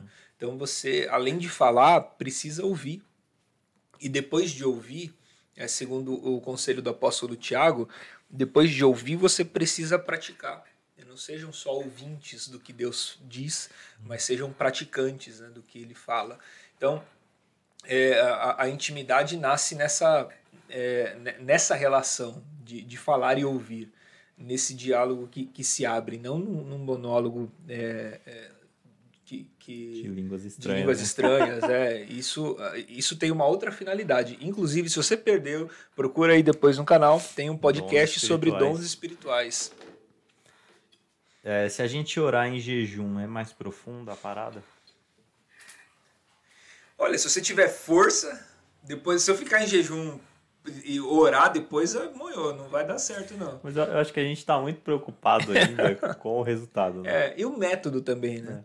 Se, é, se eu orar e, e bater três palmas enquanto eu oro, você acha que Deus vem Ó, se com for mais pro São poder? Longuinho, funciona. São Longuinho eu sei que funciona. Porque se você pedir pra ele o que você perdeu e der três pulinhos, acha. Mas é, a ir gente tá funciona. preocupado com o método, né? Mas não é isso. Não, é, é não, só não. oração e jejum. Faça as duas coisas é sem se preocupar, entendeu? Uhum. É. Mal não vai fazer. No máximo, no máximo, no máximo, você pode de repente perder uns quilos. É. já, já valeu pra alguma Não, coisa. mas ó, jejue, ore, entendeu? É, busque. É, se bem que buscar o dom de línguas é uma loucura total, né? Mas não, peça a Deus, vai que. Vai que ele te abençoa. Não vou falar o que é. você quer. O Paulo, é, o Paulo, o Paulo te orienta Busca a pedir, dons, né? pe- Peça com diligência para aquilo que é útil, mas peça, peça para que você seja um instrumento realmente. Então é isso. Mas não, não- fica não preocupado com o é. método, não fica preocupado se vai ter mais poder se você orar jejuando. Não. Se, se orar em língua jejuando, o negócio vai ser Ó, brabo. pe- pensa no esquema do pai. É, seu filho vem conversar com você. é, é, ele precisa estar em jejum? Ele- co- como é que ele precisa estar? Ele precisa- qual, qual que é o critério que você tem para conversar com seus filhos? Deus é pai. Não precisa estar de terno. Não. Não. Até porque eu acho que a questão do, do, É mais um calor, do jejum, dessas coisas, né? É para edificação de outras pessoas, né? Da igreja, né? Igual quando fala do dom de línguas também. É, não é uma troca. da igreja, né? Então, é, é não jejue para você simplesmente, né? Jejue porque alguém precisa que você jejue, né? É igual na Bíblia tem o caso do cara lá que tá endemoniado e aí Je- Jesus fala assim, ó, esse aí com Jesus, com Jesus, com Jesus jejum, e oração. com, com jejum e oração. Entendeu? Então, é, o cara não fala pra você, ó, jejum e oração para que você tenha uma casa maior. Não, é é uma situação onde a vida de alguém vai ser transformada por aquilo. E aí precisa do jejum de Jesus e oração. É, Jesus também. É, o nosso nível de intimidade com Deus afeta o ouvir de Deus? Não. Deus não ouve mais se eu tomar Deus não ouve mais, não. Deus não ouve mais. Deus, Deus não tem filhos prediletos. Deus não tem filhos é, favoritos.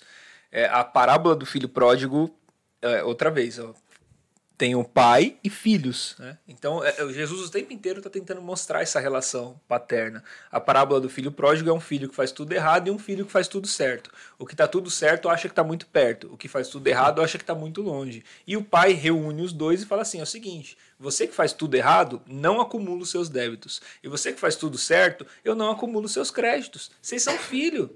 Não tem como. A, a- o, o amor é perfeito, né? o apóstolo Paulo vai falar da, da perfeição do amor, em 1 Coríntios 13. O amor é perfeito porque ele é uma medida única. Não tem como amar mais e amar menos. Porque senão o amor não seria perfeito. Qual que é a medida perfeita do amor, então? né? Se, se o amor é um amor extravagante. Não, não tem amor extravagante. O amor é uma medida perfeita, completa, uma medida única. Então não dá. Esse negócio é um negócio hollywoodiano, né? De eu te amo muito. Eu, não, não tem muito. Eu, eu te amo. E isso já é o Que é suficiente. a prova. Eu não fui embora quando você acordou chata. Que? Meu Deus! Rapaz, A tá frio do- pra dormir no sofá. a prova do meu amor é o fato de eu estar aqui. E a prova do amor dela é o fato de eu estar aqui vivo também. pois é. Porque ela poderia me matar agora, as, aqui ao vivo. As misericórdias da sua esposa se renovam toda manhã. A causa de você não ser consumido, meu irmão. Meu Tá Deus. louco. Eu até esqueci o que eu ia falar. Vou até ler outra pergunta. aqui. Certeza que era uma bobagem. É. Ah, lembrei. Eu acho que, eu, Lembrou da bobagem. acho então. que o fato da gente estar mais próximo de Deus facilita a gente ouvir aquilo que Deus quer. Né? Eu acho que quando a gente está longe, Mas são muitas vozes cer- cercando ali no nosso. Como é que você pode estar próximo de alguém que ocupa todos os lugares e todos os ambientes? Ah, mas dá pra estar longe, a gente sabe, velho. Não seria mais Como é- sensível? Como é que você tá? Talvez mais Então. sensível, uma parada assim. Mas vamos chamar de próximo.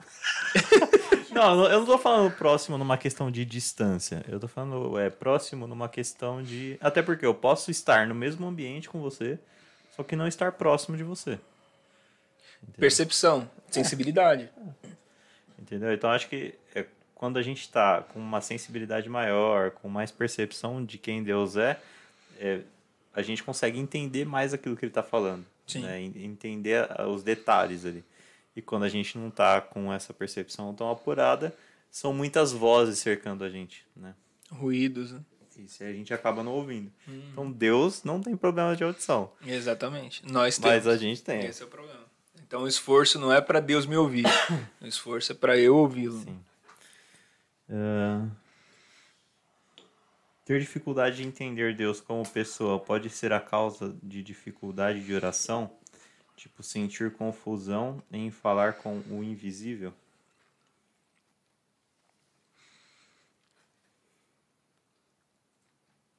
Eu tô engolindo o bolo, peraí. Eu tô pensando.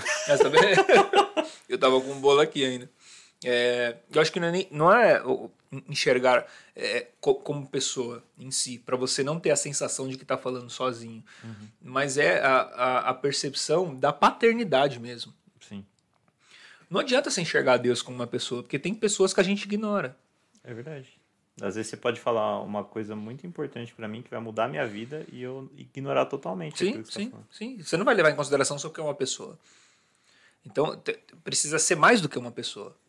Precisa ser o seu pai. Precisa ser alguém que você considera, né? Exatamente. Bastante, é verdade.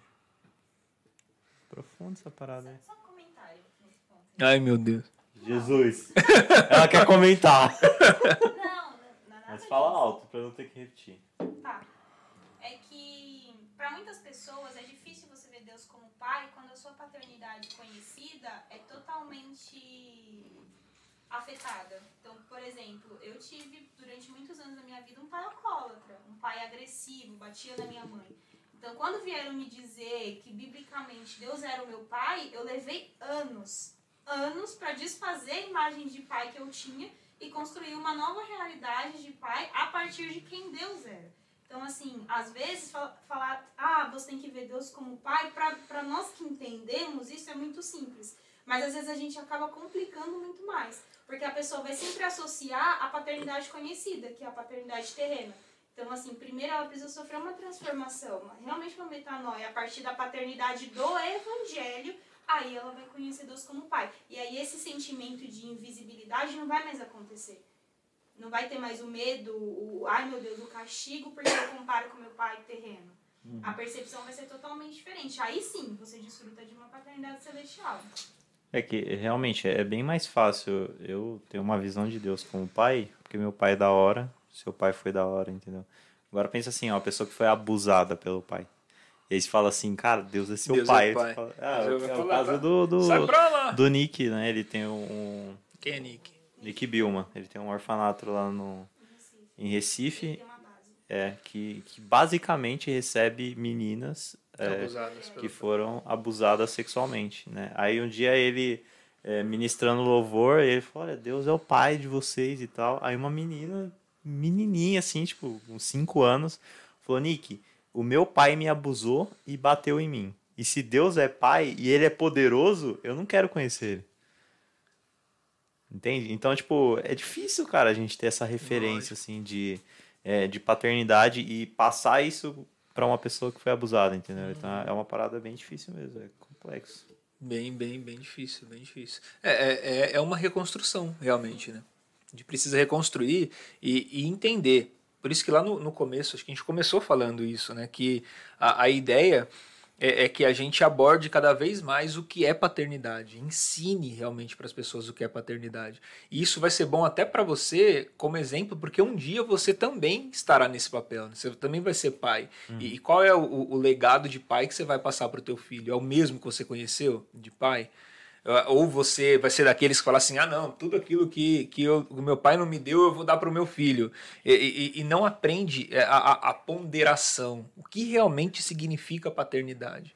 O que realmente é, esconde essa, é, esse, esse mistério, essa beleza? né? O que, que é isso? Então, aprender isso faz bem tanto para você se relacionar com Deus, como para você também se relacionar com, com os outros. Né? Se relacionar principalmente quando chegar o seu momento. Que inclusive eu queria falar aqui pra vocês, Karina tá grávida. É mentira, velho. Que... Santander, é mentira. Eu vou pagar vocês. Ó, a cara que Não. ele ficou. Meu Deus do céu, mano. Que isso, velho. Imagina um, um Vinicinhos? Misericórdia. Deus é mais. Discórdia. Um Vininho? Nossa. Meu Deus. Não, gente, não tem ninguém grávido aqui. tá? Nem planejando nada. É, irmão, mas as coisas de Deus é assim. Sem planejar, recebe aí. Deus. Isso que te digo, irmão. Deus deu uma medicina, nós us- usaremos. Recebe aí, irmão. Vou desviar aqui. Vai pegar na Carla. Recebe aí, irmão. Pegou no gato. Seu gato vai ficar grávido. Castrado já era. É, mas é, o mistério é assim. A estéreo é muito difícil. Oh, meu Deus do céu. Meu Deus, é, eu tô indo além. Mas você acha que. O outro. Os caras aqui em casa do louco. Não, você acha que o. o- Existe um papel. Pode virar a câmera pra ela. A Karina tá brigando com o gato porque o gato tá mamando na coberta. E eu não sei o que é mais divertido, se é o gato mamando ou a Karina brigando com ele. Ela bateu na câmera. Aquela. Ah, deixa ele, velho. Já foi, já. É. Você você acha que o, o pastor, né, ali, essa figura, ele tem essa, essa responsabilidade de, de talvez desconstruir e reconstruir é, um, uma visão de paternidade naquela pessoa? E talvez esteja tão difícil as pessoas reconhecerem paternidade que os pastores estão deixando de ser pais é, e se tornando chefes, vamos chamar assim? É, Essa é a principal função do, do, do ministério pastoral. Principal, não é a única, mas é a principal. Eu, eu, eu, eu lembro bastante da, daquilo que, que João fala. Ele fala assim, é, é, filhinhos, aí ele vai jovens, e ele vai depois nos pais ali, né? E, e, e a ideia é que a gente siga essa cadeia. A gente chega, a gente é filhinho, depois a gente é jovem, e aí ele fala ali o que, que o jovem representa, né? E até que a, a nossa busca chega ao fim com a paternidade, né? E, e a gente se perdeu, né, nesses pontos, assim. Né? A gente está olhando mais para uma estrutura eclesiástica, então diácono, presbítero, pastor, apóstolo, bispo. Então é, essa é a nossa escada e a nossa escada deixou de ser filhinho, jovem e pai para se tornar uma questão hierárquica de poder, né? E você acha que isso aí tem influência com Bastante. É, o, o, o ciclo se completa é, à medida em que, em que o filho se torna pai. É, o, o ciclo se fecha. É, é por isso que você vai ver a Bíblia falando do Deus de, de Abraão, Isaac e Jacó. Então, o Abraão é o pai do Isaac, mas ainda não está completo. Só vai estar tá completo quando o Isaac, que é filho, também se tornar pai. Então, é o Deus do Abraão, do Isaac é, e do Jacó. Então, é, é um pai que não gerou um filho, mas é um pai que gerou um outro pai. Uhum. E, e, esse é o ciclo completo. Né? O, o, ciclo completo da paternidade é esse. Então, o, o papel do ministério pastoral é, é, formar nas pessoas essa compreensão de paternidade. É, hoje em dia, a gente tem uma uma, uma ideia é, é, é deturpada, é, ruim sobre isso. É de uh, o cara falar assim, não, eu não sou, eu não sou pai de ninguém, não. É porque a gente imagina o pai ainda naquela, naquela questão é, humana, como a Karina falou, e não numa questão é, do, do que realmente representa a paternidade. Então é uma falta de compreensão do termo mesmo, da, da finalidade. Então, ou, ou, às vezes é um medo de se doar. É, sem é um medo limites, de assumir né? uma responsabilidade. É, oh, meu Deus, daqui a pouco eu tenho que pagar pensão. Não, porque dá muito trabalho. Eu vejo meu pai assim, o bagulho foi louco, entendeu? Então, tipo, é, é uma entrega constante. Né? Não é um trabalho que você tá ali oito horas por dia ou só ponto. domingo, né? E tal. Eu só durante os cultos, né? Não, você não é pai só naquele momento, né? Você é pai 24 horas, 7 uhum. dias por semana, até o fim da sua vida, ou até o fim da vida do seu filho. Mas só eu ouso dizer que até depois da vida do seu filho você continua sendo pai, porque, né, só não tem filho. Nossa, que... Por que eu faço isso? É um pai sem filho. É, o, o cargo não é, não é perdido. É, então, né? é, é que isso não é um cargo, né? Isso pa parece que é uma, é, uma, é uma chavinha que uma vez virada, ela nunca mais volta. Então, se você experimenta essa sensação, e inclusive você pode é, é, ser pai sem ter gerado filhos na carne. É, é, o, é o, o que a Bíblia vai ensinar a gente. A Bíblia vai dizer que é, é, Jesus, por exemplo, é, ele, ele vai nos, nos enxertar é, como filhos de Abraão sem sermos gerados por, por, por Abraão. Né? Uhum. Então, é, é, nós, nós podemos é, ser pais sem nunca ter gerado filhos na carne.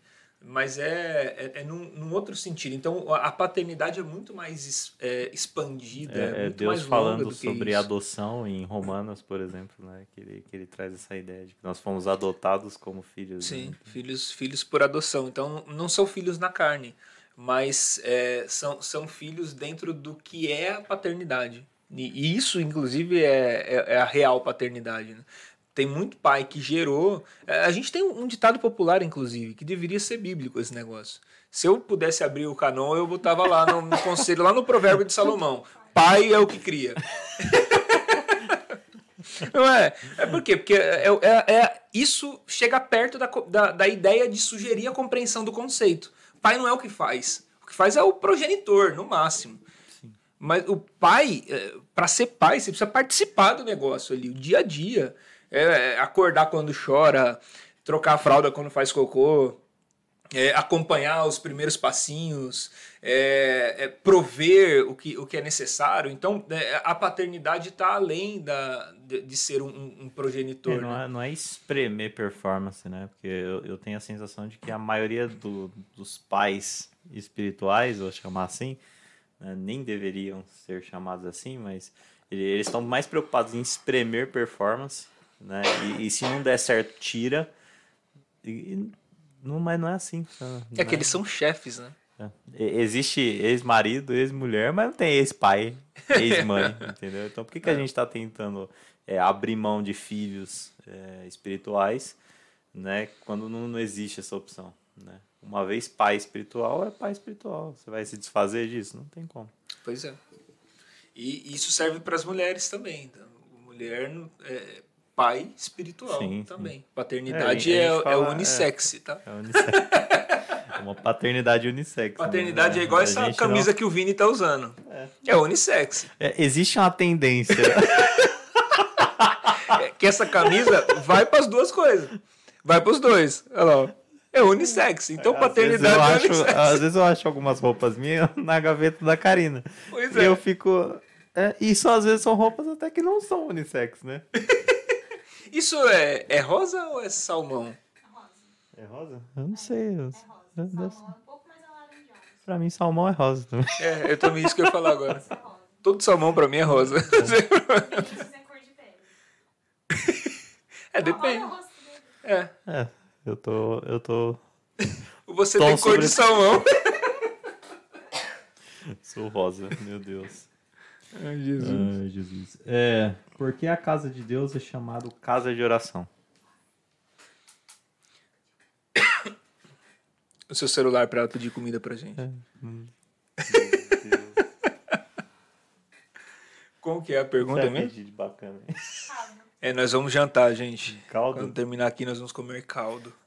Qual caldo que nós vamos comer? Tem de frango, goiano e tem de costela. Frango goiano, ele. ele, ele... Oxe, uai.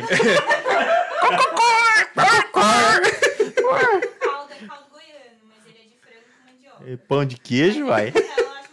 Você é mineiro, sou. É, mineiro. Como é que o goiano fala? Não sei. É, Qual é a pergunta aí mesmo? Ah, casa de oração, né? Por que, que a casa. Eu quero de costela. Eu também quero de costela. É da hora, hein, de costela. Meu Deus do céu. Ó, mas pera aí, deixa eu aproveitar aqui então pra falar um trem. Ah. Se- é, é- é que eu não sei se, se tem, se a Ó, galera. um iPhone novo aqui pra vai- mim. Opa, Galera, sim. sortear lá no. Alguém me agrediu aqui. Ó, falando em comida, É. Jesus, eu não gosto de caldo. a, feijo, a feijoada, a feijoada do Newton, que a gente comeu no sábado, eu e a Carla. Eu vou te contar, cara. Ô, ô, ô, Newton, você tá assistindo a gente aí? Nem chamou, hein, Newton? Não, você- tem que ir lá buscar o trem. Vale cada quilômetro rodado. Sério, onde Vai. vai isso aí? Senhor do céu, eu não. É, Em eu não- Goiânia. em Goiânia. Ó, mas se fosse em Goiânia, valeria a pena ir buscar. Ah, o rolê da A hora. gente, né? comeu, a gente comeu feijoada, coxinha e, e bolo.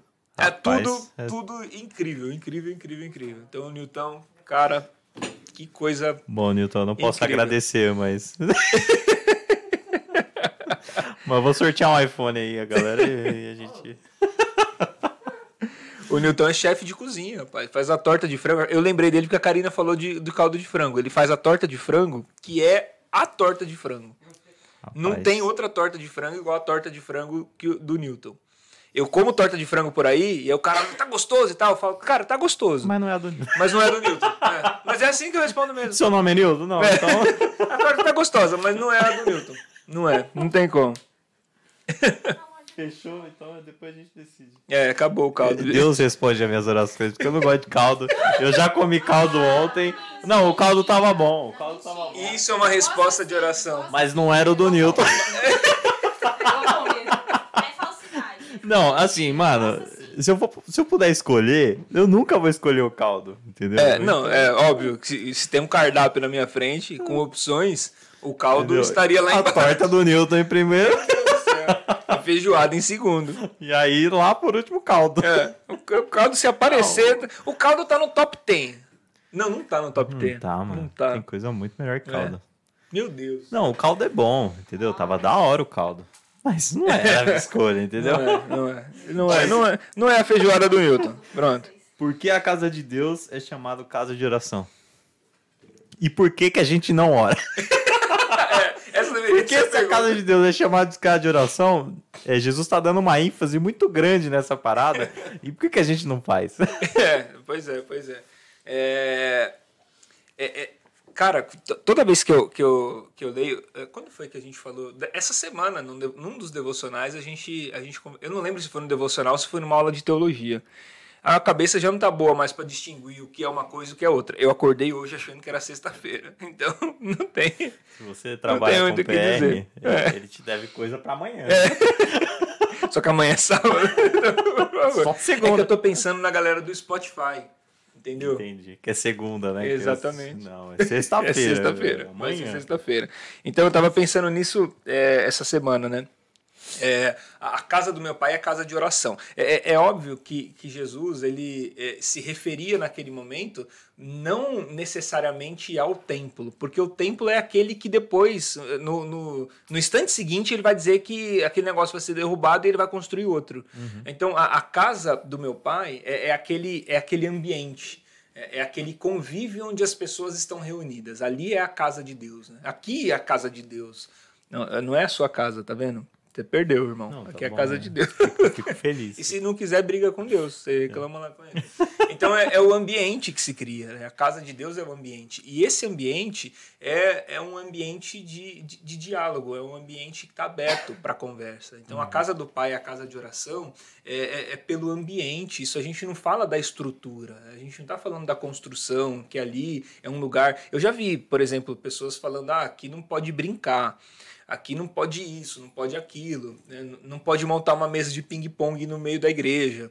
Por quê? Porque aqui a casa do meu pai é casa de oração. Não, não tem nada a ver. É a casa de oração, não, não pode se divertir, você não pode sorrir, pode brincar, não pode fazer amizade, não Bater tem nada palma. a ver, não pode bater palma.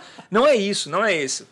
É o sentido. Então Jesus não se refere a um lugar, é, ele se refere a um ambiente. Então tem um endereço chamado oração. Tem um ambiente chamado oração. É, e, e esse ambiente chamado oração é, é onde os filhos de Deus se reúnem. Nós nos reunimos nesse ambiente chamado oração. Então a casa de Deus, que não é o templo, é o encontro, é reunido nesse ambiente que é chamado oração. Então, é, quando eu vejo é, Jesus usando essa expressão de, de a casa do meu pai é a casa de oração, então eu, eu olho direto para esse ambiente. E é, é, é desse ambiente que eu quero fazer parte. É, é nele Ele que a gente tá estar limitado a um endereço, né? Não está limitado ao endereço. E nem pode, né? Senão é sem sentido essa parada. É o que significa orar sem César. sem cessar. Orar sem cessar. Orar sem cessar, cara, é quando. Orar sem cessar é quando é, é, você não, não cria uma, uma rotina é, é litúrgica para oração. Sabe? Quando, quando a oração não é uma, uma rotina litúrgica é, de, de você chegar lá, acorda assim, dobra o joelho, vai lá e põe a, a cara no chão, esfrega a cara no chão assim, vai ver o que está acontecendo. É, orar sem cessar é, é fazer parte desse, desse ambiente chamado oração. É fazer parte desse momento chamado oração. Então, é, tudo, que, tudo que você faz, a, a partir do momento em que você entra, que você é introduzido nesse ambiente, tudo que você faz é uma oração, né? faz parte. Então você ora sem cessar. Compreendes, muchacho? O que, que vai ter a comida aqui para nós? Ricardo. Cardo! Existem espíritos que bloqueiam a oração? Interessante essa pergunta aqui. É, é, isso tá muito provável baseado na oração do Daniel, que é, a, a Bíblia diz que o, o Miguel chega lá para ele depois fala assim: suas orações estavam ouvidas, estava vindo trazer a resposta, mas aí o príncipe da Pérsia me segurou lá, a gente brigou, rolou no chão, teve porrada, pancadaria, derrubei ele, deu nocaute e vim aqui trazer a resposta. Né? É, então, a, a, ideia né, que, que, o, que o Daniel vai trabalhar é uma ideia que Jesus depois vai, vai usar uma outra expressão. Né? Então, agora não é mais o Deus que está no céu e a oração precisa chegar lá. A, oração, a, a ideia agora é de um Deus que está com a gente, em nós. É, então, a, ora, a minha oração não precisa mais chegar em lugar nenhum. A minha oração agora é, é ela é, é percebida, né? ela é sentida, ela é ouvida é, no meu interior. Porque eu sou a habitação de Deus, né? Deus habita em mim. Nós somos o templo de Deus e o Espírito de Deus habita em nós. Então Deus está aí dentro do você, Deus está aqui dentro de mim, está dentro da Karina, dentro da Carla. É, do- desses gatos eu não sei. Porque tem hora que eu olho para os gatos e eu falo, não é possível que esses bichos são bichos de Deus. Meu Deus do Quando céu. sobe alguma É, coisa, então, derruba sobe, dá uma- tudo. Eu fico, é, Tá louco. acho que Deus deu um rolê. Mas a, a- então a oração não precisa mais ir para lugar nenhum. E, se ela não precisa mais ir para lugar nenhum, ela não tem por que ser bloqueada de alguma forma. Então, é, você, você não ora mais para um Deus que está lá. Você ora para um Deus que está aqui. Tá aqui. Onde está Deus? Tá aqui. É isso aí. Aí eu, eu tenho uma parada. Ah, Eu vou brisar, hein? Vou brisar, eu vamos vou lá. tomar até uma água, então. Se Deus está em nós, beleza? E você não tem concepção de Deus. E aí eu me apresento diante de você, eu estou apresentando Deus para você de alguma forma. Faz sentido? Sim. Beleza. E aí, é, essa, você acha que existe alguma coisa ali que possa impedir da minha apresentação de Deus para você? E aí isso é uma forma de, de impedir essa oração ou não? Tô brisando totalmente. Não, faz sentido, faz sentido, sim, sim.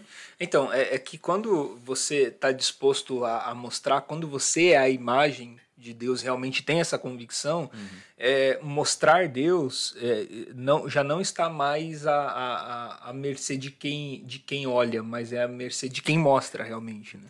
Então, se houver algum impedimento, o impedimento é a sua falta de convicção e não a, a, a falta de visão do outro. Jesus, por exemplo, ele vai, é, ele entra na sinagoga, ele pega o pergaminho de Isaías, ele fala assim, ó, o Espírito de Deus está sobre mim e ele me ungiu para dar vista aos cegos, colocar em liberdade os cativos e libertar os oprimidos. Então, é, é dar vista aos cegos. Então, ainda que o cara não consiga enxergar, o Espírito de Deus está sobre mim e ele me ungiu para dar vista aos cegos. Então isso depende muito mais de mim do que de você. Depende muito mais da, da convicção de quem mostra do que da percepção de quem vê. Você acha que pode existir tipo, uma parada igual Paulo, assim, pegava o barco, afundava e ia para outro lugar, assim? É, a gente achar que está indo para alguma, alguma direção, ou realmente é, a nossa missão é ir aquela direção e aí acontece alguma algum impedimento, seja, de Deus, seja do inimigo, que vai desviar a gente por um período ou até impedir. É que nada acontece sem a permissão de Deus, né? É, eu acho que não é, não é inimigo, não. É que às vezes a gente tem a percepção de que é um inimigo, né? Você vê o Paulo naufragando, você fala, ah, foi o diabo que furou o barco dele, né? E não, não foi, não foi, não é. É, o, o, se, se, se, Deus tiver um propósito, eu falei isso semana passada para um amigo, ele falou assim: ah, é, a gente estava conversando, trocando ideia, ele falou: ah, eu tô é, orando para. É, tá frio o trem aqui. Hein? Tô orando, tô orando pra, você vir, vocês virem pra, pra minha igreja. Tava, ele tava zoando, né? Eu acho. Espero que ele estivesse zoando. Tô orando pra vocês, pra vocês virem aqui na minha igreja e tal. Queria saber se topa. Eu falei assim, foi claro que não. Salário e carro, irmão. É. falei, claro que não. Você está doido? Claro que não. Ele falou assim, não, mas você nem sabe se for da vontade de Deus. E veio me jogar essa. Falei, cara, se for da vontade de Deus, é... ele vai mandar uma baleia aqui, vai me engolir e me cospe lá na porta.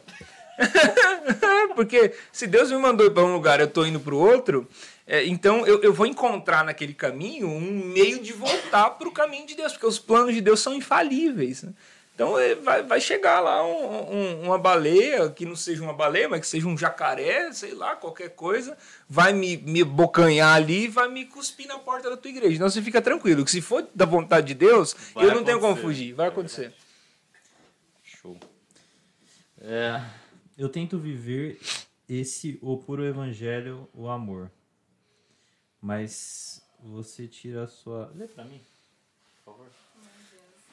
Eu tento viver isso por evangelho, o evangelho do amor, mas você tira da sua casa e doa, e chega a saber que o que você está doando é revertido em bebidas enquanto o filho está passando fome. Como separar isso? Ah, eu falo novamente? Ah, Não? eu respondo? Ah, é, é complexo, né? Talvez. É e aí é, é minha carne falando. eu acho assim, você pode. Digo eu, não, senhor. É, não, assim, mano, se aquilo que você está doando não está sendo revertido para o pro propósito que tem que ser revertido, então doa de outra forma, entendeu? Isso, não dá quer... dinheiro. É, se, você, se a pessoa pede alimento, dá o alimento, entendeu? Então, tipo, ainda mais se você conhece, assim, tipo, pelo jeito a pessoa só, conhece. tem um complemento depois que ela fala que, tipo, ela, ela ficou sabendo bolachas, alguma coisa, e que a mãe trocava comida por é, dinheiro. É, eu, eu, ia falar isso agora também. Isso aconteceu comigo também. Eu tava, o cara chegava lá na igreja toda semana, tem uma filha pequena e tal. Eu dava uns pacotes de arroz, feijão, sal, é, sal óleo e tal, coisa para ele preparar comida em casa toda semana. Aí teve um dia que eu me zanguei, eu falei, não é possível que esse cara come 5 quilos de arroz por semana, o que, que tá acontecendo? Se fosse o Ramon, né, que come arroz adoidado, a gente entendia. Aí eu fui lá no, no, na comunidade onde ele mora e perguntei lá pro pessoal da comunidade. E a moça falou assim: Ah, eu sei que tá dando arroz para ele, cara. Ele chega aqui e troca o arroz. Ele troca o arroz por pino de cocaína. Ele vende o arroz que você dá, as coisas que você dá, ele vende tudo. Aí ele foi na semana seguinte. tô com fome, minha filha, a, a criança ele leva junto. Falei, eu não vou negar comida para você. Falei, peraí que eu vou lá embaixo pegar. Peguei o arroz lá embaixo, abri o saco de arroz, fechei, abri a, a, a garrafa de óleo, fechei de novo, abri o. Entreguei na mão dele falei assim: ó, tá tudo aberto. Você chega na sua casa já faz. Abri tudinho. Você não vai conseguir vender. Quem que vai comprar um saco de arroz aberto? Então, pense estratégia. Pense estratégias para você ajudar. O, o, ruim é que a gente vai perceber nessas coisas, a gente vai endurecendo o nosso coração para não ajudar. Então, ao invés de endurecer o seu coração para não ajudar, pense estratégia para é, livrar o cara de ser tentado de trocar aquele negócio que você deu para o sustento dele por um vício. Então, use estratégias. Eu, e aí, tipo, assim, sou eu falando assim. Digo eu, não senhor. Digo eu, não senhor. Cara, arruma outra pessoa que precisa. O que gente precisa é a coisa que mais tem. Entendeu? Então, se a pessoa vai pegar aquilo que você está dando e vai usar de uma forma que não é o propósito, você vai achar alguém que vai usar o alimento para o propósito que ele tem, entendeu? Eu preciso de livros. Se alguém quiser me doar, é. eu preciso. Preciso da coleção do C.S. Lewis inteira. Eu preciso. Deus, eu tenho que devolver o seu livro. Eu preciso. Eu preciso dos meus livros também. Não, mas é verdade. Eu penso dessa forma, assim, sabe? Tipo, verdade. Eu também é, falei isso. Na, eu trabalhei na Júlio Prestes uma, uma época, que é uma das cracolândias aqui de, de São Paulo. Não vendia droga lá, mas deixar claro, né? Senão a galera não vai entender. E eu já vi gente pedir marmita, é, e aí você vai, compra a marmita, ele vai e vende aquela marmita para usar droga, entendeu? E aí depois daquilo eu falei, não, tipo, cara, eu tenho que empregar o meu, meu dinheiro, eu tenho que empregar o alimento de uma outra forma. Porque tem alguém, cara, que tá perto de você às vezes e tá passando muita necessidade. Entendeu? Que foram é, momentos que eu e minha família a gente passou. Então tinha pessoas da igreja que doavam cestas pra gente e a gente viveu de cesta básica da igreja por muito tempo. Entendeu? Então eu fico pensando, às vezes a gente tá dando alimento para quem não precisa. Né? Tem que ter um filtro ali. Tem que ter uma pesquisa. Por isso que é bom a gente ser próximo da pessoa que a gente está ajudando. Não que a gente não vai ajudar a gente de longe, né? Mas às vezes a gente está tão preocupado em, por exemplo, mudar a África que o nosso vizinho está com necessidade e a gente não sabe disso, né? Então, é, tenta procurar ali entre o meio de você, pessoas que você conhece, quem você pode ajudar, entendeu? Pessoas que você tem intimidade. Né? E, e se você não achar ninguém, e eu talvez eu até duvido você não achar, né? Mas se não achar, aí você vai. Se você não achar, conversa com a gente, que é. eu tenho umas 15 indicações de cabeça aqui para É verdade, entendeu? Às vezes você doar o seu dinheiro, por exemplo, para uma instituição de, é, que faz um trabalho efetivo é muito melhor do que você dar para um cara na rua, entendeu? Instituto Reino do Bem.org.br. É isso aí.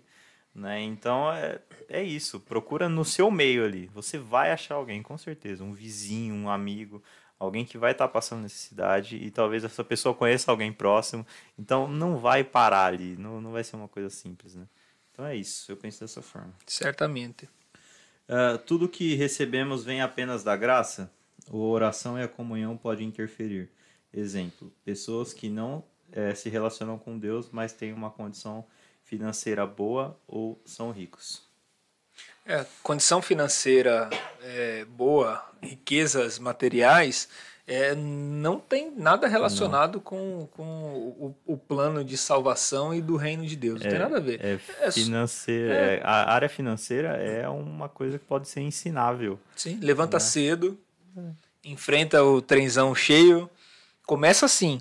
Começa assim, mas Começa também assim. É, não, se você ficar só nisso também. Faça uma educação financeira, invista o seu dinheiro, aprenda, aprenda. Estude, tem né? como, estude. É, é uma coisa ensinável, é. né? A gente observa e fala assim, ah, por que todo judeu é rico? Né? Porque com 12 anos o, o menino é homem, entendeu? E o cara tem que administrar as coisas dele, ele, tem, ele aprende a responsabilidade do dinheiro.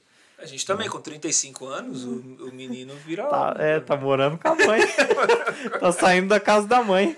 Entendeu? Mas ele leva a roupa pra mãe lavar ainda. É, pois é. Meu Deus, tem gente que faz isso. Né?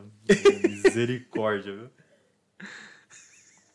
Mas é, a finança e a riqueza são coisas ensináveis. Sim.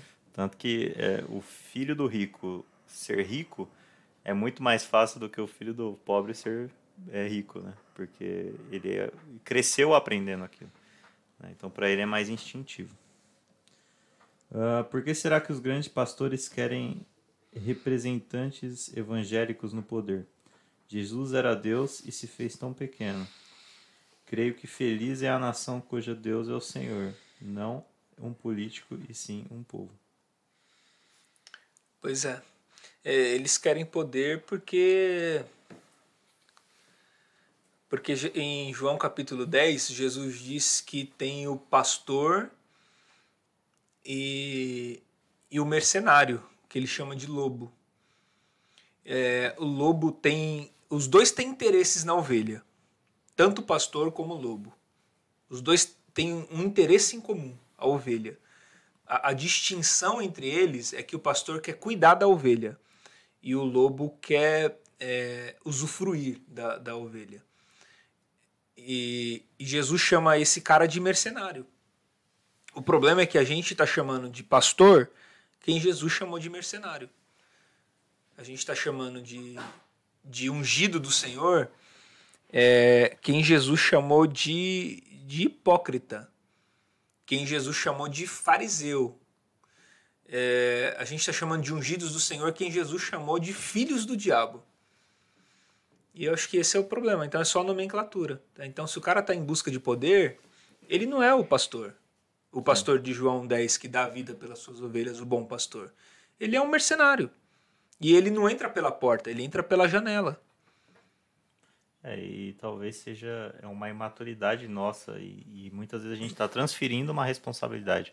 Quando você transfere a responsabilidade, você não se importa com o que está acontecendo, com aquilo que você transferiu né? Mas quando a responsabilidade é sua e o pastor ele só é, vai agregar naquele desenvolvimento, é, você repara se, se é um pastor de verdade ou se é um mercenário.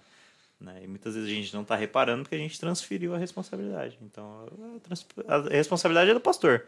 Ele faz tudo e eu só usufruo do que ele eu faz. Eu pago é. e usufruo do que ele faz. É isso. É. E paga caro. Paga caro. 10% em média. é, Fechou? Cessou? Encerramos Hora do Caldo? Meu Deus do céu. Conseguimos o 17 episódio, é isso? 17, vulgo Meu 17, Deus. vulgo 17, vulgo... Aproveitando que a gente tá falando de oração, gente, orem por mim. É tão difícil aguentar o Vinícius há 17 semanas já. Que isso, Orem por isso, mim, orem por mim, orem muito por mim. Eu desafio você achar, como a Carla disse, alguém tão idiota capaz de fazer perguntas tão aleatórias. Eu vou, eu vou, vou, contar o pessoal. O Carlos falou assim: ah, é, é, legal o podcast de vocês porque o Vinícius é idiota. Ah, é, eu vou palhaço. É, realmente eu, é muito melhor. Eu, é, eu que mudei pra. Eu que coloquei esse adendo. Ela falou: é divertido, o Vinícius é um palhaço. Aí eu vim contar pra ele, eu, eu mudei o palhaço por idiota. Mas dá na mesma, é, coisa. mesma coisa. Pode ficar né? com os dois. Com os dois. É tudo um elogio, de qualquer forma. Isso Deu aí, certo. né? Deu, Deu certo. certo, tá dando certo, tá dando bom. Conseguimos. Então, se você tem dúvidas, críticas, sugestões, elogios, formas e maneiras, comentários depois. É só você colocar aí no comentário e a gente vai ter o maior prazer em responder você com todo o nosso coração, com todo o nosso amor, com toda a nossa fraternidade, com tudo que nós temos e tudo que somos, oferecemos a ti. Meu Deus. e se você assistiu até aqui, qual vai ser a hashtag de hoje? Hashtag caldo. Dê, dê a César o que é de César. hashtag... Essa é a nossa hashtag de hoje. Ah, mas quem, é muito grande esse negócio aí. Só, só, só dê a César, então. De, César, é. é, dê a César. Dê a César. Isso, Beleza? Coloca aí, ninguém vai entender nada e vai ter que assistir tudo. a gente sempre coloca uma hashtag bem aleatória no final. Bem nada a ver. Fechou, galera? Deixa o seu like, compartilha com as pessoas. A gente tá aqui por vocês, para vocês, porque vocês são maravilhosos. manda sua crítica construtiva, tem ideia de tema, manda pra gente também. O PR tá sempre abrindo caixinha lá de pergunta lá. Então manda Faz um mês que eu não abro, mas tá sugestões. Tá não, não, você abriu uma semana caixinha passada, semana é passada, é vai.